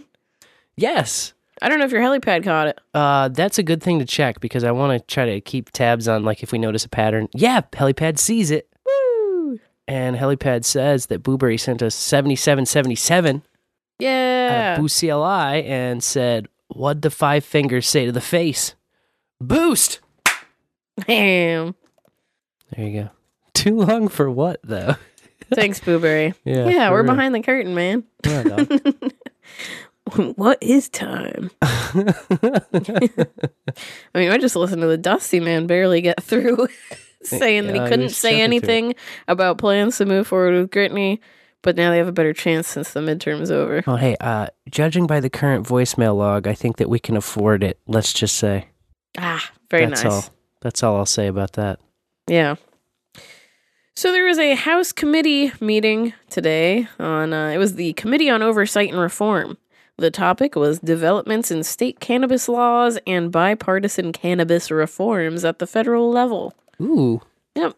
Uh, did they accomplish anything? Probably not. You know, one of the same old, same old. Decrim, reschedule, possibly one of those. Uh, Missouri and Maryland now legal. Blah blah blah. Nah, Mm. you know how it goes. I do. So unclippable. but it happened. You know, it's on the radar at the federal level, of course. They, uh, ah, yeah, everyone wants to make a buck. so we'll see. We'll see where it goes. The FDA, this was interesting, sent out an alert this week to healthcare professionals about the risk to patients of xylazine or xylazine. It's X Y L A Z I N E. Mm, I hate it when that happens. Yeah, and it's being found in illicit drugs like fentanyl and heroin. And I was like, wait a minute. Hold on here. You're telling your doctors not to worry about people coming in dead from fentanyl because you can't be in the same room as fentanyl without OD- ODing, according to the propaganda I've seen. Mm. You know, sheriffs passing out and stuff in the same room and having heart attacks and whatever. No, stuff that's cut into it. That's the danger. Will we have an updated weapon of mass destruction? I heard they're starting to xylazine. put they're starting to put fentanyl on the fentanyl, which is fucking dangerous if you think about it. Yeah. Well, the thing here is xylazine is an FDA approved drug. Ah, Uh, they use it in animals as a sedative and a pain reliever, frequently horses. Yeah. Like a horse uh, tranquilizer, Tranquilizer? in a way. Yeah. Mhm. Often used when the horse uh, gets tetanus. Ah, So the side effects are similar to opioids, which makes it hard to distinguish. Um, but naloxone cannot reverse the effects. oh no! So What will we do? if you have someone come in that's clearly OD'd on an injectable and the naloxone doesn't work, don't blame it on the fentanyl. Blame it on the xylazine. Interesting. Yeah, that's what I thought. Um, so I saw that it was synthesized by Bayer in 1962, and they started clinical trials on humans, but terminated them due to severe hypotension and central nervous system depressant effects. Yeah, basically it was uh, it was too much, too much. And routine toxicology screens currently don't detect this drug. So, good luck if you are, you know, you don't have to reverse a death, but someone comes in sick, then you probably won't even know. But think about it, analyze it. I guess it's being allegedly, you know, like according to some news articles I saw from 2020, there was a big uptick in uh, recreational use of this in Puerto Rico, where they're diverting it from stocks Hmm. used by horse doctors and cutting it into the heroin. So, down there. Good times, good times. The best. Only the best times. I just liked that fentanyl wasn't in the headline. That's why I put this in my notes. I was like, oh yeah, FDA approved goodness. Tell me about it. Um, then the FDA denied a petition to exempt bulk pot and tinctures from regulated control under the Food, Drug, and Cosmetic Act. Ew. This is noteworthy because the request was filed in September of 2011. Wow. So it took them damn near 12 years just to get back to these folks and say, nah, we're not going to fuck with this petition. Well, thanks for letting us know, chaps. Yeah. Uh, what this would have done if they had approved it or even looked at it, um, it would have allowed weed to be marketed without an approved new drug application. And the petitioners argued that it should be asserted under a grandfather clause um, because, you know, it was produced before 1938 and actively marketed and sold in the United States in the early 20th century. Um, but how the fuck does this even happen? Is this like some law clerk like decides to paint their office and they move a big chest of drawers and this thing fucking falls out? Like, oh, maybe we should write these guys back. you have to wonder. You know, they uh all the spokespeople for the FDA said like we try to move things in a timely manner. Oh, we have a lot to get through. I can tell. yeah. I they did. tell. They wrote a we nine-page we were right about to get to it. The, the whole COVID thing, you know, we don't really want to talk about it, but like that was a whole thing. Well, Pushed us back a couple more years. Yeah.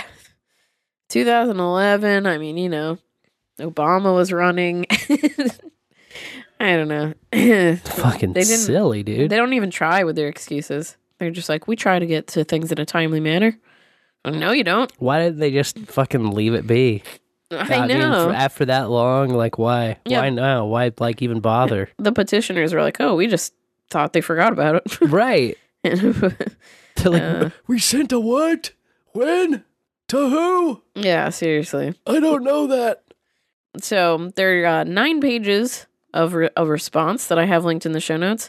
Just says that uh, they feel the petitioner didn't demonstrate that they have a right to an opportunity for hearing or that a formal evidential hearing is in the public's interest. Oh no, plant medicine certainly not in the public interest. Nah, no, not to the FDA. No, we got And pills, man. They also said that Just take um, pills. Because they were asking for bulk flour and tinctures, that doesn't fit the specific finished drug product criteria. And I'm like, well, what does? Like an edible? I mean, a tincture to me is a finished product. No, no, Even man. It's got to be fla- fucking. nug. It's been trimmed off. It's got to be synthesized and isolized and fucking fagified and all that shit. it's got to be cut with xylazine. Yes.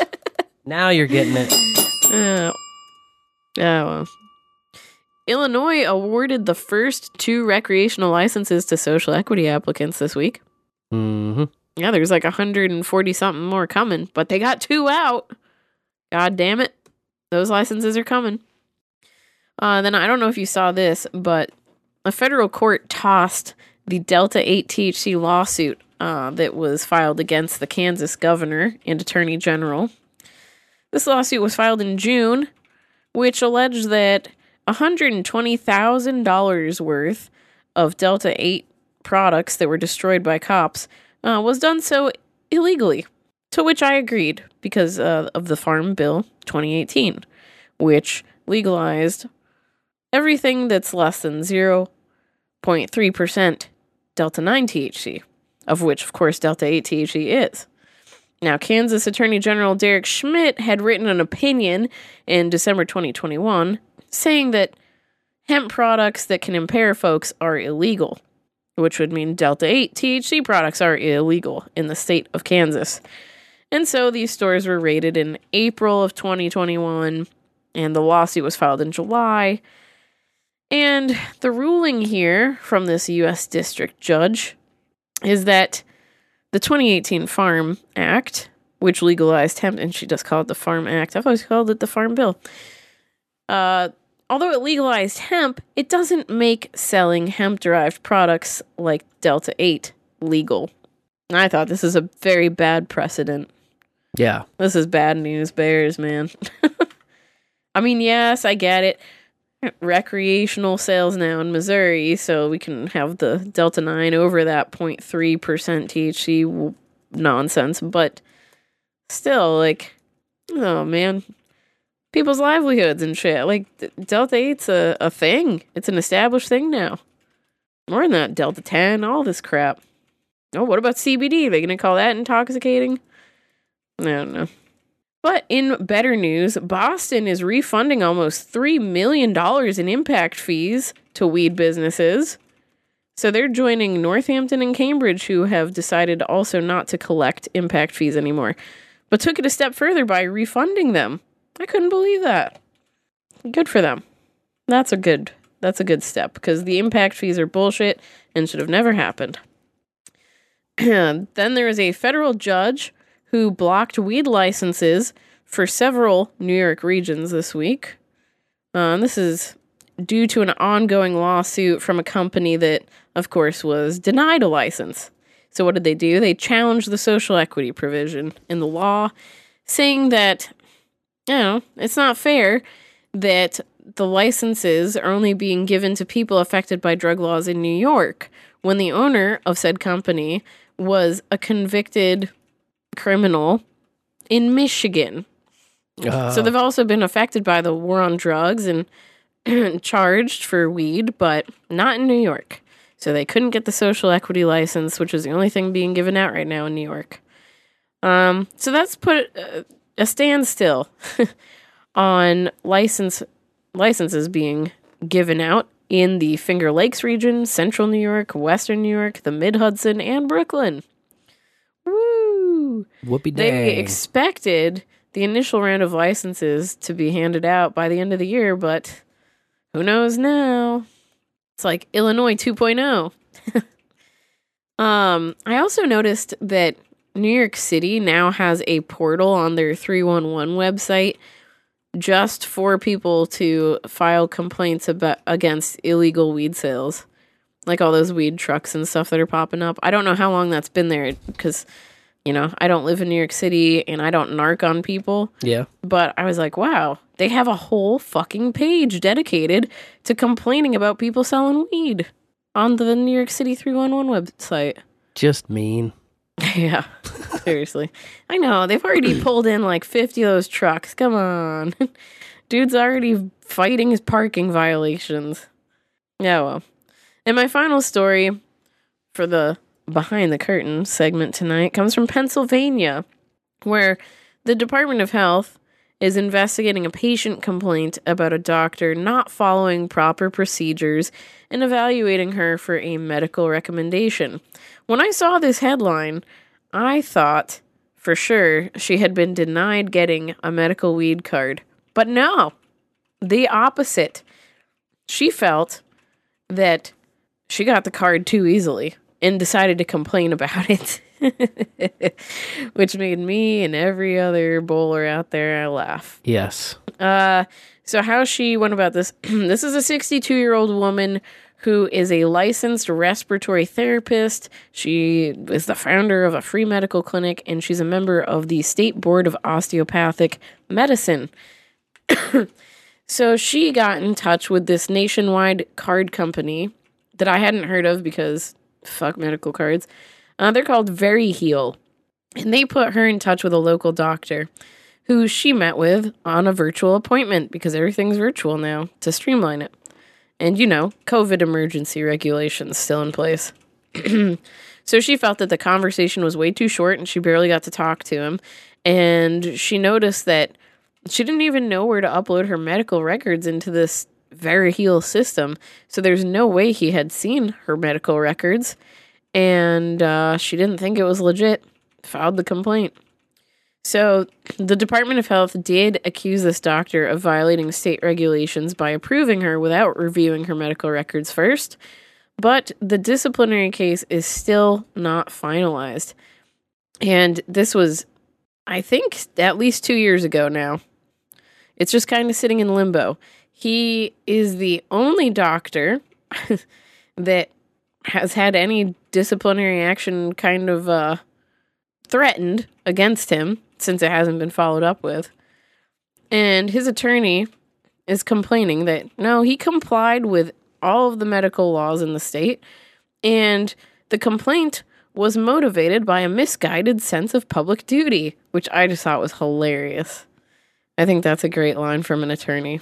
Oh, this complaint is motivated by a misguided sense of public duty. I got a misguided sense of public duty. yeah. Yeah. So, uh, but you know, it kind of looks into this the company that's setting doctors up with people who want a card because they say, hey, if you don't get your card, you get your money back, which insinuates that patients pay this company just to put them in touch with a doctor to then pay, you know, they get approved for a script and then they have to pay for their license.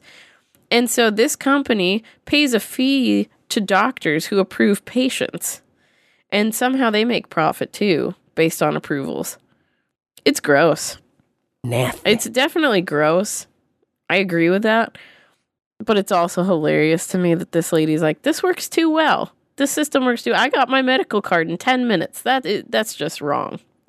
it's like, uh, lady, there's 417,000 other medical patients in Pennsylvania. Shut up. you know? right. Yeah. No small aircrafts or hot tubs for you, woman. If you didn't want it so fast, you shouldn't have went and signed up for it so fast. yeah, exactly. No, that's all I got. Oh man, Yes, that was a hell of a week. it sure was. Big week. Big week for weed, man. Big week for weed. Big week for cocaine shit stains. Uh, big week for metal too, from what I heard. Oh, yeah? I think so. I think so. I think it's a, a week for metal like you're not going to believe. But uh, there's only one way to truly find out, and that's to listen to what the Rev Cybertrucker has in store for us this week. Woohoo! you ready? Oh, I'm ready. You want to figure it out? You want to hear it? Let's hear it. Okay.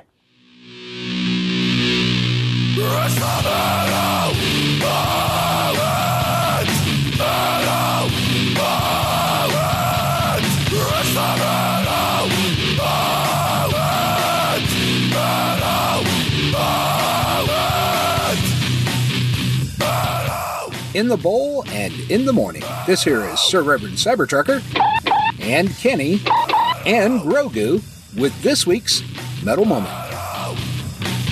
Last week, while speaking to my very favorite pedalhead, Phoenix of the Lotus Effect podcast, she started telling me about one of her fares that she picked up while driving for Lyft. Ooh. She told me that she had picked up somebody from the band Whitechapel, and I instantly recognized the name and realized I haven't played any Whitechapel on Metal Moment. This deathcore band from Knoxville, Tennessee, takes its name after the Whitechapel district in East London, England, where Jack the Ripper became rather famous for chopping up hookers. From their 2014 album Our Endless War, this is my favorite track Whitechapel. The saw is the law. This is a way world, and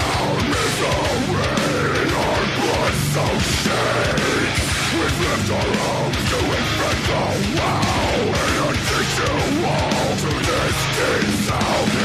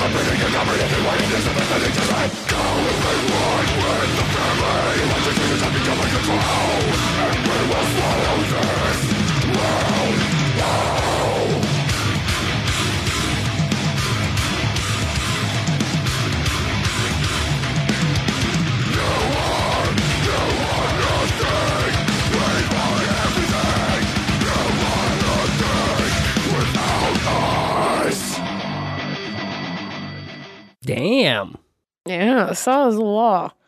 Bringing the saw. A gentle reminder to politicians. He came, he saw, he meddled. Hell yeah. Yeah. Fantastic. Well, there's a system check for all you bowlers out there. May, Yeah. may have learned something. May have learned something. Uh, I want the music video to just be Phoenix driving those dudes around and just running shit over and like having chainsaws out the window. I could see it. That's what I was playing in my mind as I heard the song. I love that.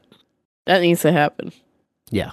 I think it did just now in my imagination. Oh, definitely there. Uh, you can follow along with all of uh, the Rev's antics by going over to No Agenda Social and looking up Rev Cyber Trucker. That's where you find him and Kenny and Grogu uh, trucking around America, getting shit done, and uh, taking a pause every week for a metal moment here and there. So we thank you so Yeah. much. Thank you, sir. Appreciate you, Sir Reverend Cyber Trucker, keeping it metal. Oh, so now it's the time where we reach into our voicemail pile. Uh, and pile really is a bad word for this week. There is one in there right now, but uh, other bowlers could still, before the time expires, uh, call 816 607 3663 or text. This might be the perfect F tie for a text because we're talking about the first time you ever became Eskimo brothers, or I guess Pogo sisters is the term for the fair sex. Yes. Uh, when that happened. And for those of you still in the dark, that's uh, whenever you have a mutual sex partner in common with someone, you are their Eskimo bro or Pogo sis, I guess. Uh, if you're not a bro, because you guys have to have different words for all this stuff, I guess. Is that right? I was fine being an Eskimo bro. I see the I see the pogo term. You know, you fucking. but just one pogo stick. Yep. Pogo, pogo, pogo. Hmm. But Yeah. What? But you you, you want to go? You want to go tell yeah, your story? sure. When did you first become pogo sisters through a mutual mister? Have be a threesome with you Yeah. because there's no other ones. like I've had um, situations where I've been intimate with people with friends. You know, like we had shared intimacy, but one of us didn't have sex. The first time that happened, this is fucking hilarious. It was like uh high school Mm-hmm. sometime, and I had this on, on and off again long distance boyfriend, and a shit stain for real. And um, I had a good friend since middle school, but we had a falling out, and she decided that the best revenge would be to fuck my boyfriend, and she did. What she didn't realize is that I never had sex with him. Whoops. So when we came back to when we finally reconciled our differences, and she told me, and she was like apologizing. I wanted so badly to be like, "Oh yeah, that's cool. We shared this thing," but we didn't. I was like, "Oh, that's hilarious," because I've never fucked him. Wow. But with you, we had a, and we've talked about this on the first time ever before. What? Yeah, go with the flow threesome. Mm-hmm. So that's uh, that's it. Pretty lame. There you have it. Pogo sisters don't exist. That's I think what you're Oh, driving at. maybe. I, I'm sure it's. Uh, I'm sure there's a lady out there that's got cooler friends than me. Let's just put it that way. Uh, let's see if our voicemail is from a lady. Any guesses? Any guesses? I'm gonna guess no. Yeah, yeah, Tuesday, Tuesday, Tuesday. Hey. You know, I've never been to the Great White North, uh, so, you know, I've never experienced an Eskimo. I've only seen stuff on TV. Oh, that counts. Yeah. Anyway, oh, the answer to the uh, question, though, be never, because uh, the wife and I were each other's first, and on the wedding tonight. and so yeah, there was no, uh, there was no pogo Eskimo, whatever it be. No pogo, bro. Forgot the exact verbiage. Uh, since uh, no agenda social thing be down right now, but uh, yeah, there's just that elephant sitting at that error page. Oh, well. Speaking of no agenda social, like I don't mind everybody complaining about it, whatever. I'm I usually just use it, the mobile thing, so a little different. But I noticed there's no search feature, at least that I that I, that I noticed. No. Anywho, uh, yeah. So answer be never, and uh, you know, seems like it's just that running thing for the last couple last couple few weeks. uh, for my answers. But that'd be that. So you know, this is uh this is uh Christopher Battles, and, and we're gonna sign out here now. Um, we're gonna go hang out with uh, the nieces and nephew and whatnot. So should be fun. There you go. All right, I love you guys. Love you, Christopher and uh, you know, you gotta you gotta stay dangerous, and uh, you know, especially if you're uh, pogoing around and whatnot. You got know, 'cause you, you jump on those things, and you know you're liable to hurt yourself. Boing boing. That's true. Boing boing But, gang. Yeah. Anyway, all right, and uh, whether you're not on a pogo stick or you're out in uh, uh, Alaska or uh, uh, the Antarctic, uh, you know, North Pole or whatever, you know, just remember that you can always say Caca. But you have to stay dangerous. Yeah. Because why wouldn't you? Why wouldn't you? I think this week that people just didn't know what the fuck an Eskimo bro was. I think that's a big driver. Huh. A big driver. You had sex with the same person with someone else that you know Yeah. at different times. We've heard tale It's like- actually on our voicemails before about let's say a roommate who also had sex with a teacher that you also had sex with like the next day or something. You know, a little one night stand. I remember that tale from separate voicemails past. Yeah. Yeah. Yeah, they're out there. Sometimes you just figure it out, you know? Sometimes you're like, oh, dang. You with that chick. Okay. I'll bang that chick. And then you realize that's your Eskimo bro right there, man. Right there. Yeah. Sometimes that, uh, sometimes that's what happens. Sometimes it's like, uh, oh, shit. This is the chick that my roommate was banging two months ago. and uh, sometimes you're on like a heavy rebound action. She's like hanging out, frisking around. I don't know. Maybe she's bored. She sees that you're a fucking easy target. So she comes over, and you're thinking, oh, she's just going to walk over there to my roommate's room where she always goes. No, she goes to your room, and you're like, uh oh, uh oh. Need to make the bed real quick just to mess it all up. I don't know. There's not much more to it than that. Oh it's pretty yeah. simple. It's pretty simple, is man. that your is that your tale? Yeah, sometimes uh, the cure for a broken heart is a sucked dick, and then this and that. But the same person that's stuck in your roommate's dick. Hey, come on over here, lady. was, yeah, was, and now ain't. Oh, it, it oh it ended. Yeah, Oh yeah, and they were never like a thing, you know. no, they just like sucking dick in the same apartment. Yeah, exactly. Maybe your dick, okay, maybe his dick. a dick's a dick. You know, over in March, you know, you're the dick. Then uh, by May, June, July, you know, it's uh, on to the next dick. Oof. Yeah. I feel like you have a lot of Eskimo bros from that one apartment that you stayed in. You're only fucking 19 for a little while, you know. Gotta do your ignorant shit early. Get Yeah, it out of the way, sure. you know? Yeah. At least that's how I saw it. That's how I saw it. I don't know. Maybe this other caller can uh, see it another way. How do I know? You never know till you hear it.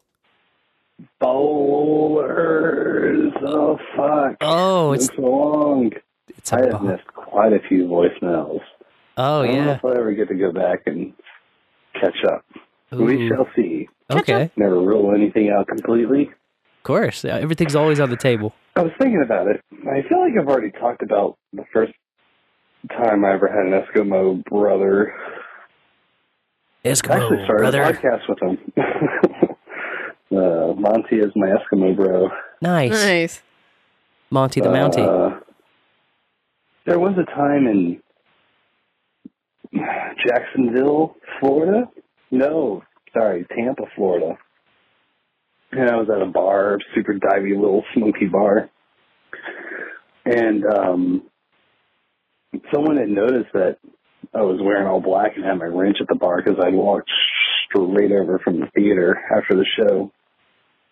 We got chatting and uh it turns out that she she had told me that she was part of the crew for a tour that was in town, but came to find out that she was part of the merch crew for Sales Entertainment, who produces Disney on Ice.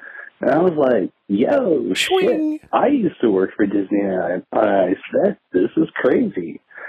And uh, Small world. she goes and like gets a friend that she was at the bar with uh and tells him he, he comes over to introduce himself and he tells me his name and I'm like, Holy shit.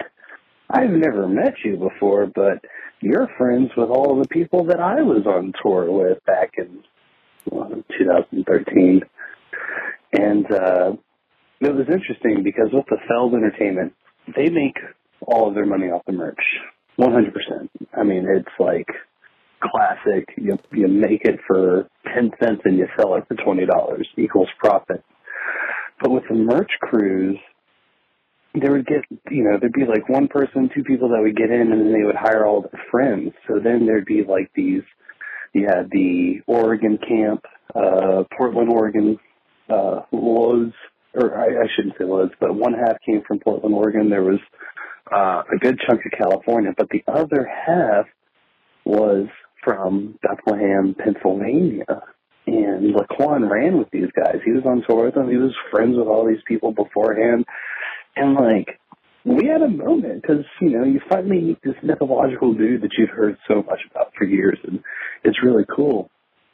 When we get to chatting and, uh, that somehow it gets brought up. We were talking about the other crew on the show and, uh, the shows that I was working with. And he brings up What did he bring up? Oh, I love a good cliffhanger.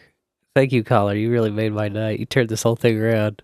Oh, what did he bring up? Tell me, please. I have to know. So then he asked me if I know this, uh, well, you know, which crew, you, you always do this list, like, yeah, you know, this person, this person, they did this show this year, whatever. Yeah.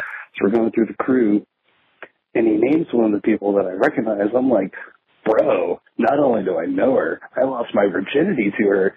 and he does like this amazing double take fist bump thing. He's like, bro, I had sex with her too. And we're just hanging out in this bar in Tampa, just being like, you know, two twin flames have intertwined for tonight. Uh, get your tickets now in the bowl. In the bowl. In the bowl. See, now that's what I'm talking about. Hell yeah. That's what I'm talking about. Yeah, did you ever share your tale with your Eskimo bro? Or did you just silently know? Uh, that is a great question. God, I can't fucking remember how, hardly anything that happened when I was 19. Because, like I said, But I think that we talked about it briefly. I don't think we like hugged over it or anything, but it wasn't like contentious either, you know? Yeah, It was just sort of like something that happened. Like, okay, cool. Yeah, Neat. cool. Yeah. neat preferred nomenclature. Neat nut. yeah. Yes, yes. Uh, SeeDubs points out, thanks to Urban Dictionary, sharing the same igloo, Eskimo brother. The the igloo is a Oh. metaphor for for a vagina. Oh. in this case, Vagina. that's some cold pussy. That's what I was going to say. That's cold. That's some frigid, frigid pussy. Uh, Dr. Sir Mike Roch, he says, uh, put several pigs on the rotisserie between my bros. Never shared swap the sticky stuff, though.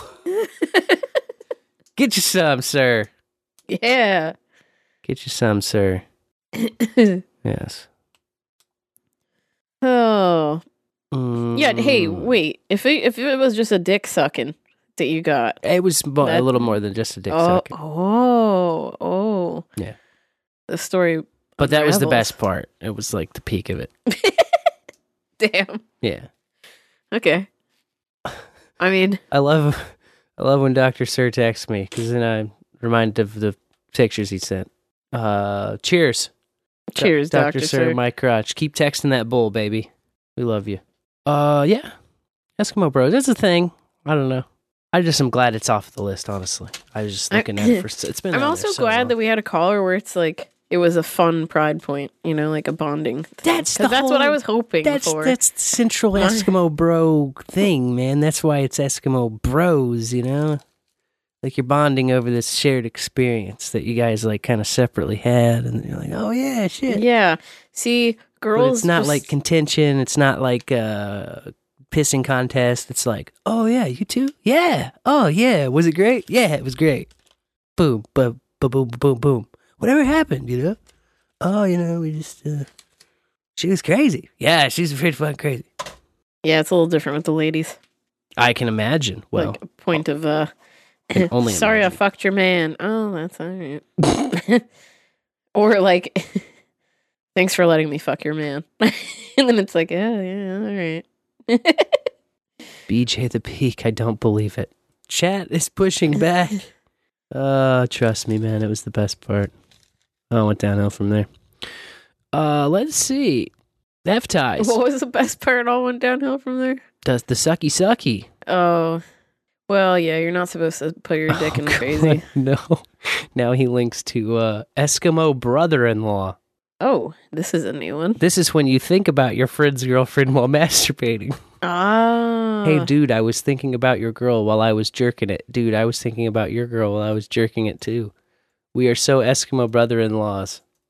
Especially if it's your uh, friend's wife.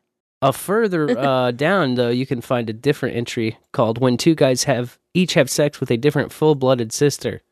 Oh, that's cool.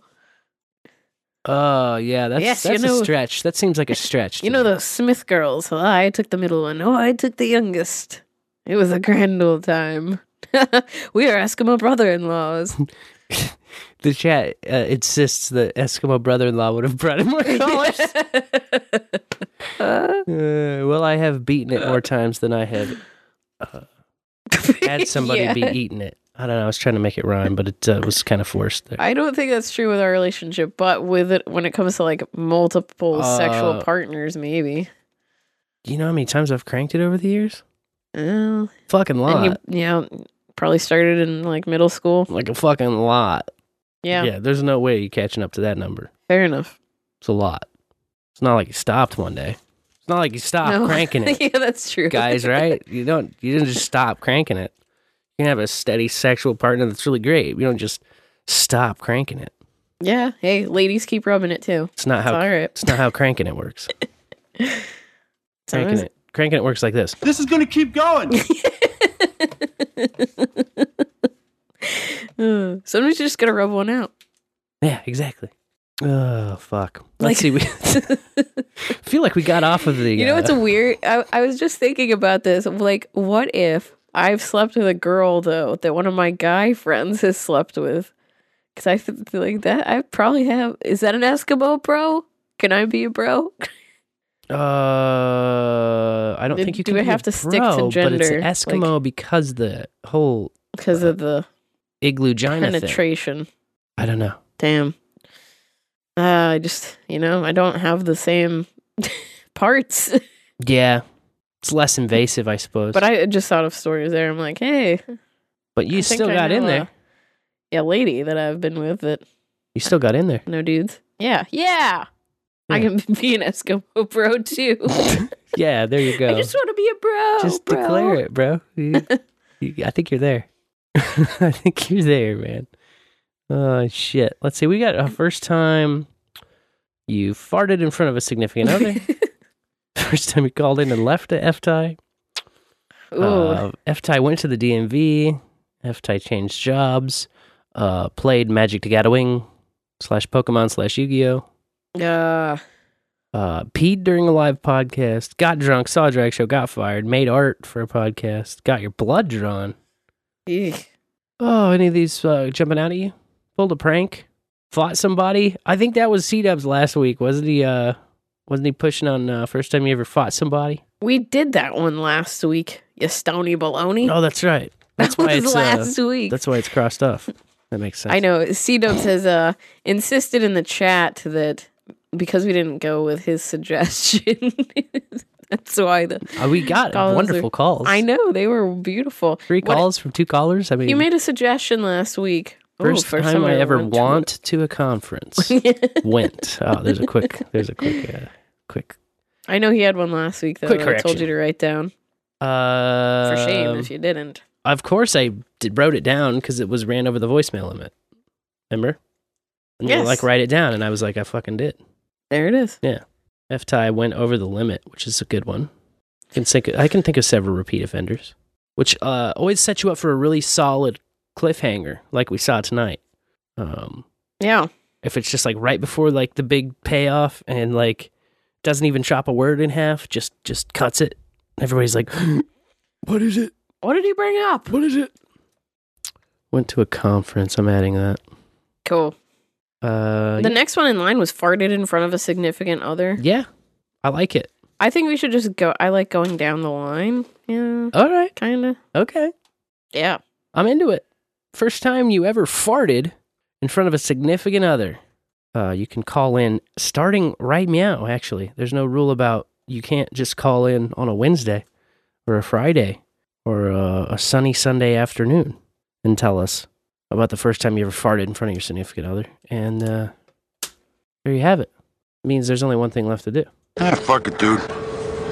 Let's go bowling. Yeah, let's go bowling. I'll start you off with a clip. Okay.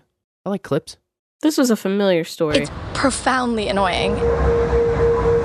As you hear the noise, it's hard to make out what it is. It sounds like somebody putting their finger on a glass cup and running it around Yeah. the top of the cup. Miniature singing, singing bowl. What does it sound? Mo Hussein, he took video walking home one night. He's noticed the sound for over a year. It's a I liken it to like some sort of alien invasion. As, as you're walking around, uh, even in the middle of the night, you hear this hum off in the background, and you wonder what what could that be? You know, I thought about that.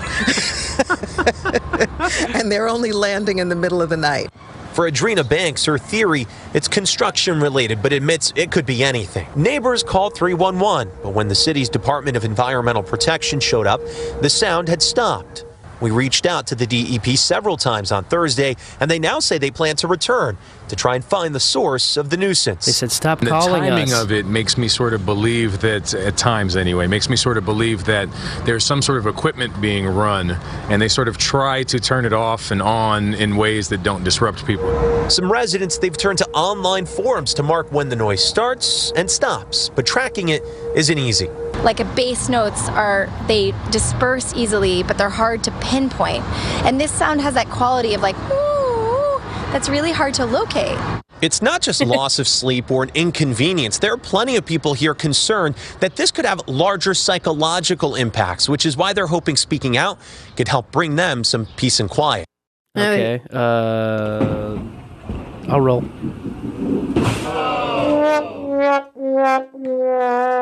This is in Brooklyn. Okay. And they mentioned that it's been going on for a year. And I was like, this was one of the first lane stories, I think. There were weird bridge sounds going on, but this was a railing on an apartment complex that had been replaced, and the wind would blow through it and it made that stupid noise. You remember that story? I kind of do remember that actually. yeah. I'm Did- telling you. Did you find it? Or did you like research it? No, because uh eh, It was you too long I couldn't ago. I couldn't find um how to search the show notes like an idiot. So Ah, I said something to you and, and that was that. no tech support. no, you just I uh, said- complained about not having a search yeah, feature on I the said, website "Oh, anymore. I said oh, the, there's no uh, search bar on the website. yeah. And then I, moved said, on. "Mm, Yeah. I mean, I tried a few different things. I couldn't remember the location. Like maybe it was West Coast, you know, a West Coast city instead, but definitely the same noise. And when they said it's been going on for a year, I was like, man, I was looking through November, uh, in October of last year. Like, come on, where is it? I usually just use a search engine and plug our site in. I did that too. Yeah. Bowl after bowl plus sound, bowl after bowl plus mysterious humming sound. I can't believe After bowl. nothing came up. Yeah, no, Bowl it- after bowl plus sound. You know, it's uh my uh, shitty SEO. I feel like we have a sound show and uh, you know, Uh, sound format. Oh, I mean, the whole thing is just sound. It is just sound. That's all we do here. right now. It's just sounds, just fucking noises. Yep. Yeah, when that lady was like, "Ooh," it's a sound like "Ooh," like, oh yeah, baby, I know exactly what you're talking about. Yeah, you're talking about. Oh well, No, it's more like. I know. I was like the ooh, it was like a police siren. Yeah. Oh, well, here's another one for you. A former Royal Navy engineer uh, discovered that his deafness was due to an earbud stuck in his ear for five years. Oh, Jesus. Yeah.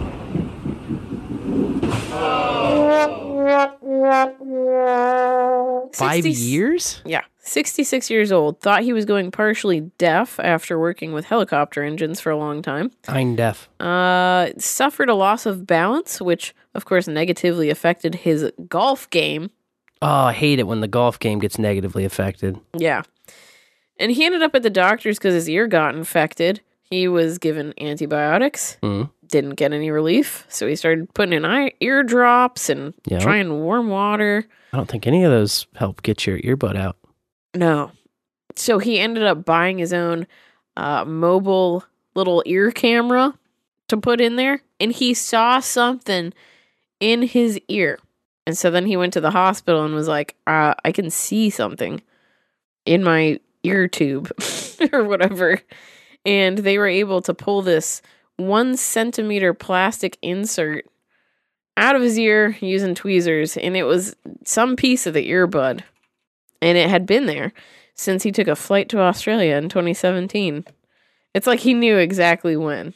Maybe he doesn't use earbuds much except for on flights, and that was the last flight. But the goods, uh, the good news is that his hearing and balance have been fully restored. Hallelujah, it's a miracle. Yep. I got another miracle for you on the lanes. Ooh, I love miracles.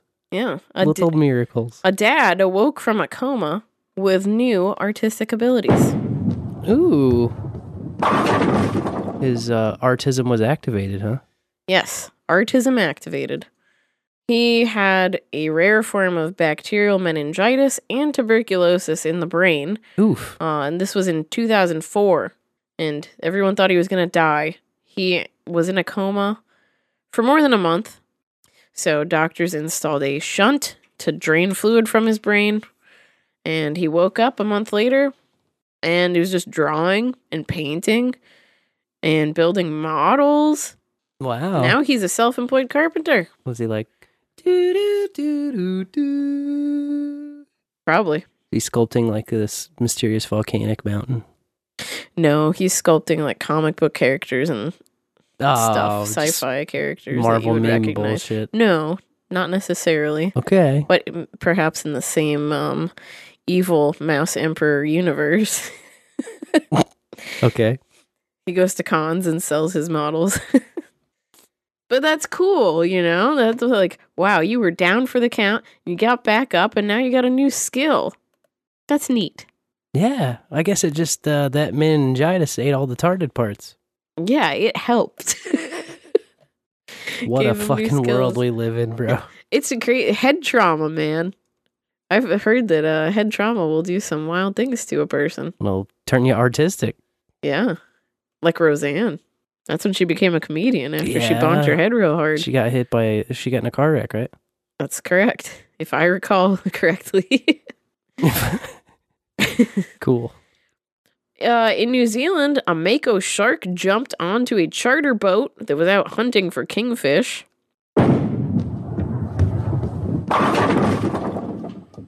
Shark took the bait. Nice. Crash landed on the bow. Video is pretty fucking scary. I bet. Yeah. that is a big mofo. Bow is not where you want the shark to land. Yeah. Um one of the boat owners, he had like five five paying customers there, you know, looking for kingfish as it were. And he was like, "Hey, I think we might have a shark. Uh so if it ends up on, you know, if it ends up reeling in, I need you to get back." And this thing is like crash landed on the windshield. It's crazy. it's just thrashing around. The boat owners or the boners for short. The boners. That's right. Uh, Houston man was dancing on an 18 wheeler on the highway when he was knocked off under a bridge Oh shit. and died.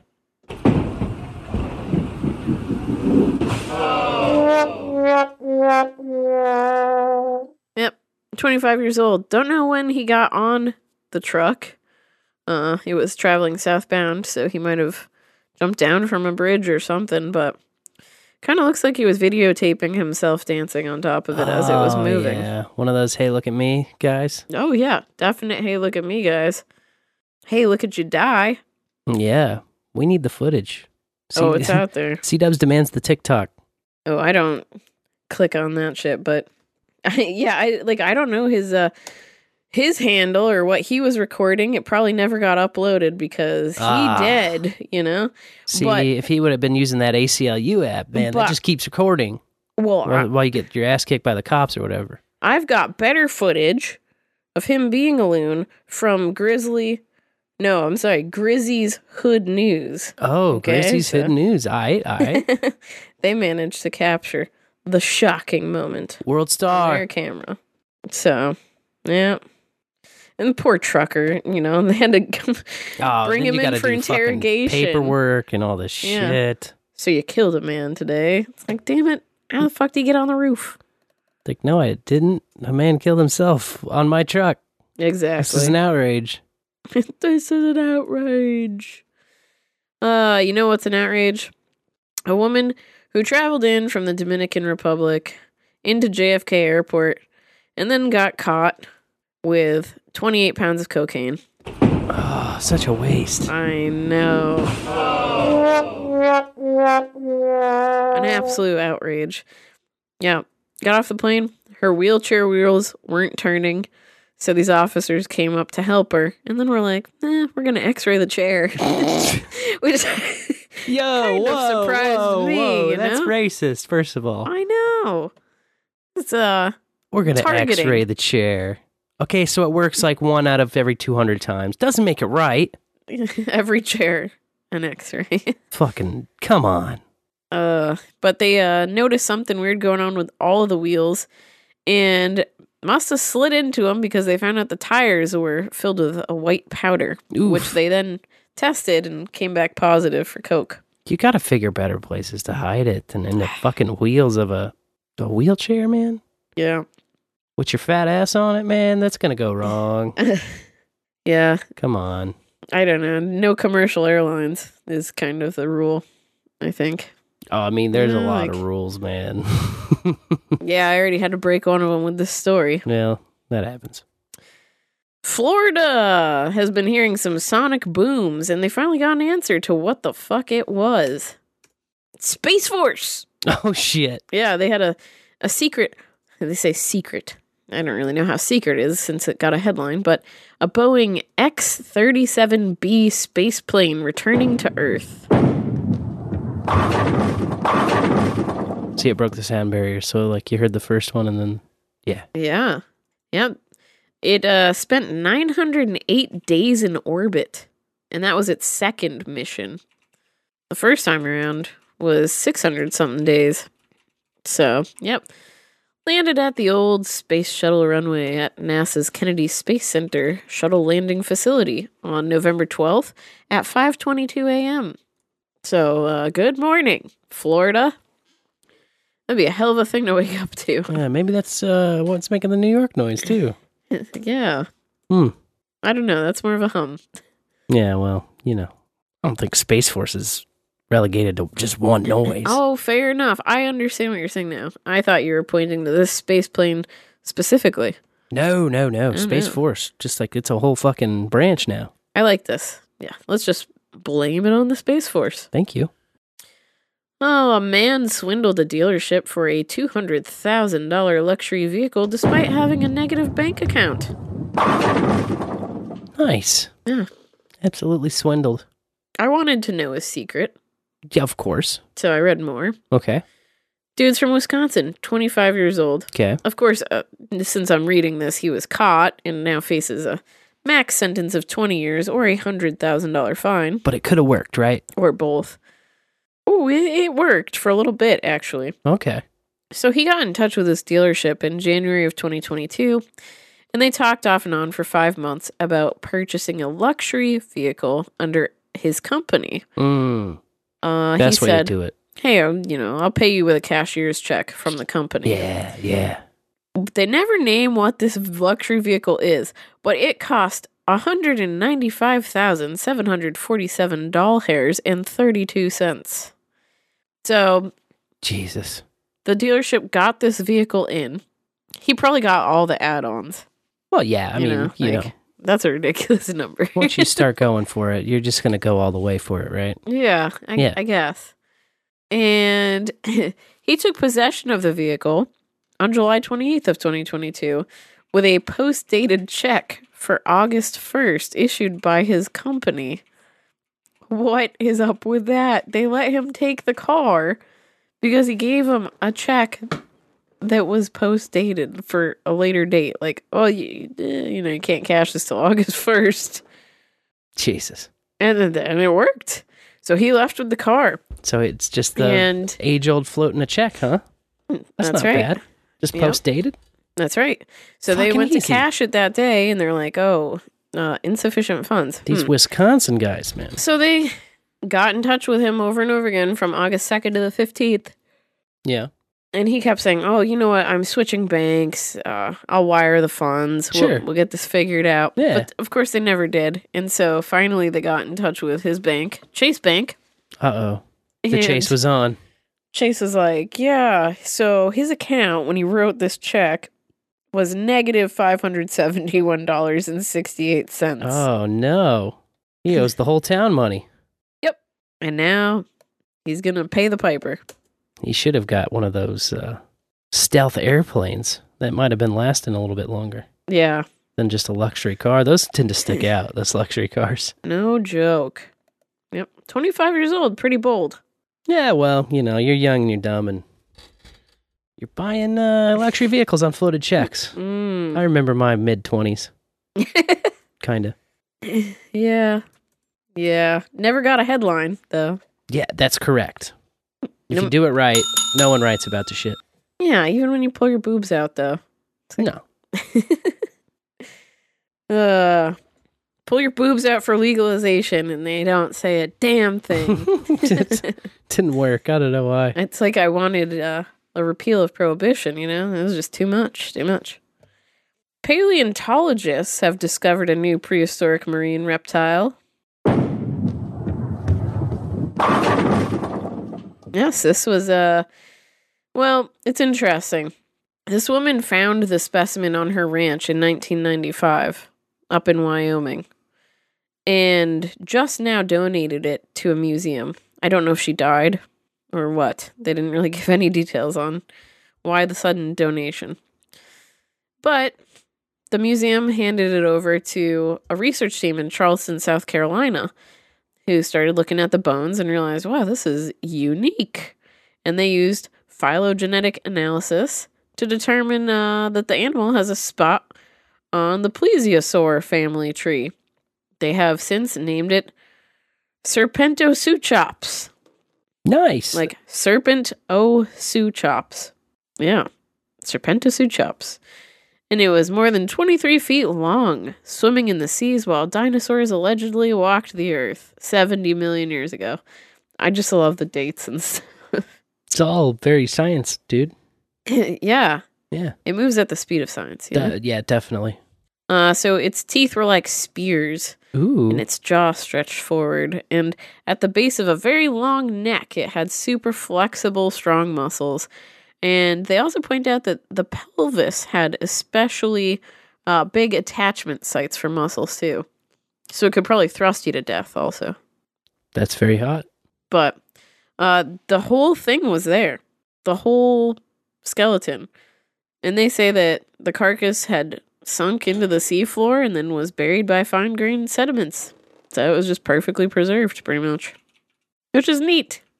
I would love to find something like that on my own land, but um, I'll be damned if I donate it to science. In fact, no one would ever know if I found treasure or anything exciting on my land. I would take it to my grave. But that's what I thought when I saw their illustration of it. I'm like, oh yeah, plesiosaur. What's new about this? Hmm.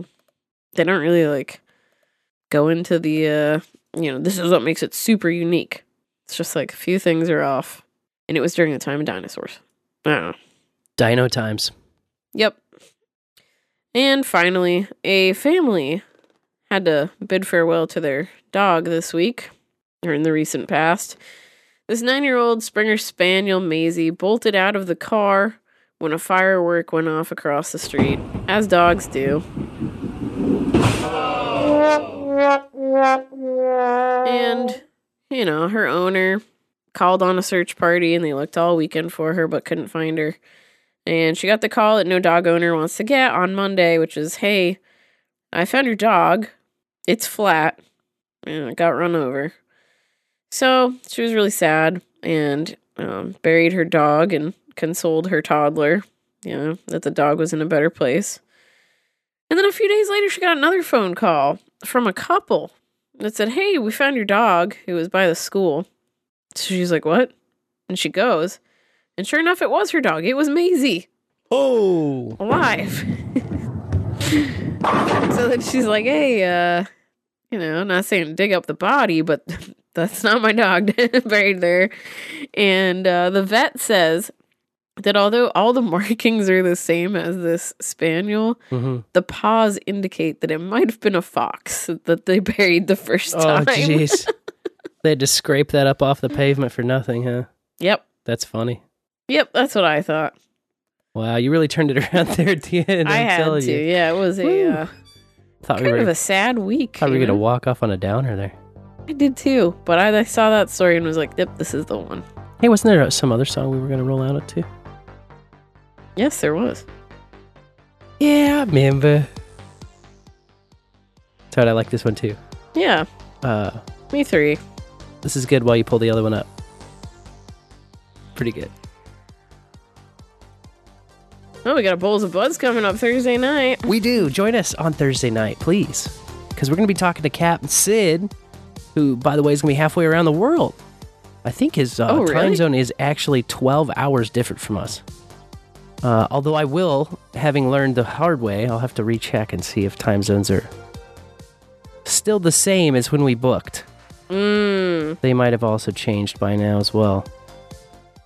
Uh, but yeah, check us out for that. Uh, tentatively 9 Central. That's when we're going to be going live. But, uh, you know, if that changes, just let us tell you by way of the updated RSS feed. We're going to have a live item tag in there with pending in it. And you can always check those at curiocaster.com. So that'll be the way to check that. And yeah, thanks for hanging out. Thanks for calling in with the voicemails. Of course, we have a new F tie next week.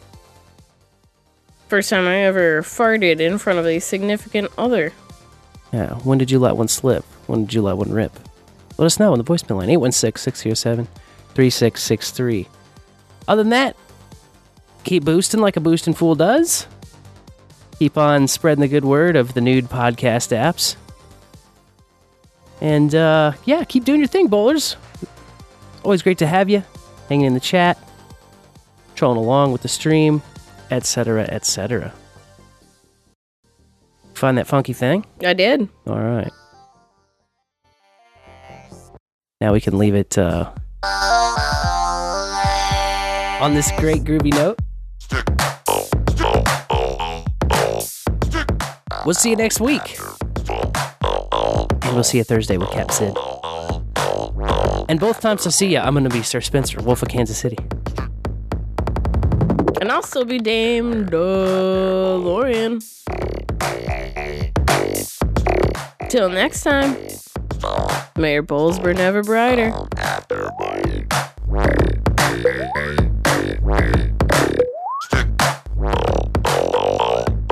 Spark one up. So when are we smoking some weed? Walk on. Smoke on. Mwah. Smoke the bowl, sir. Smoke the bowl, sir. I feel stupid now. Um, it's the weed. Probably, probably a lot of edibles. Puff, puff, pass. Puff, puff, pass. And we're clear. Nice. Nailed it. Stuck to landing. Yep. Congratulations. Another bowl in the books. Thank you, Fletcher, for the wonderful mix.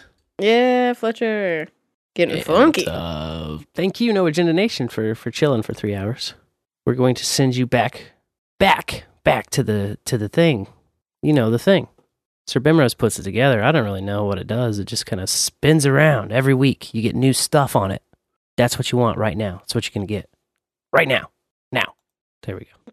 Yeah, I did control F the source, but I have no idea what I named the notes for that story. Oh, it was Since like it a was while so ago. long ago. Yeah, you didn't have your format down back then. I don't think. Yeah, so Same I you just. I didn't know what I was looking for, and it was just a big waste of time. So I moved on. Down to 139 blocks wow, waiting to be mined there in the mempool. And uh, yeah, we're getting close to stopping purging of the eights. Ooh, Yeah. yeah, shit's crazy. It's cooling off. I predict maybe by I don't know. It's gonna be a couple more days to get through this shit because it keeps filling back up a little bit, yeah, filling up. filling them up. Did you get SeeDub's uh, F tie suggestion? Which one? First time I ever hid something in my butt. Oh. no, I didn't. Thank God. That, Please uh, write that down. F tie hid something I don't know. in my butt. SeeDubs is confident that this is the way to get butt. blow through the airport, but I have heard tale of TSA sticking fingers in holes. I just don't like TSA at all. I Ta- never want to see them. tails. my TSA tail. Uh, I guess I can stop the recording.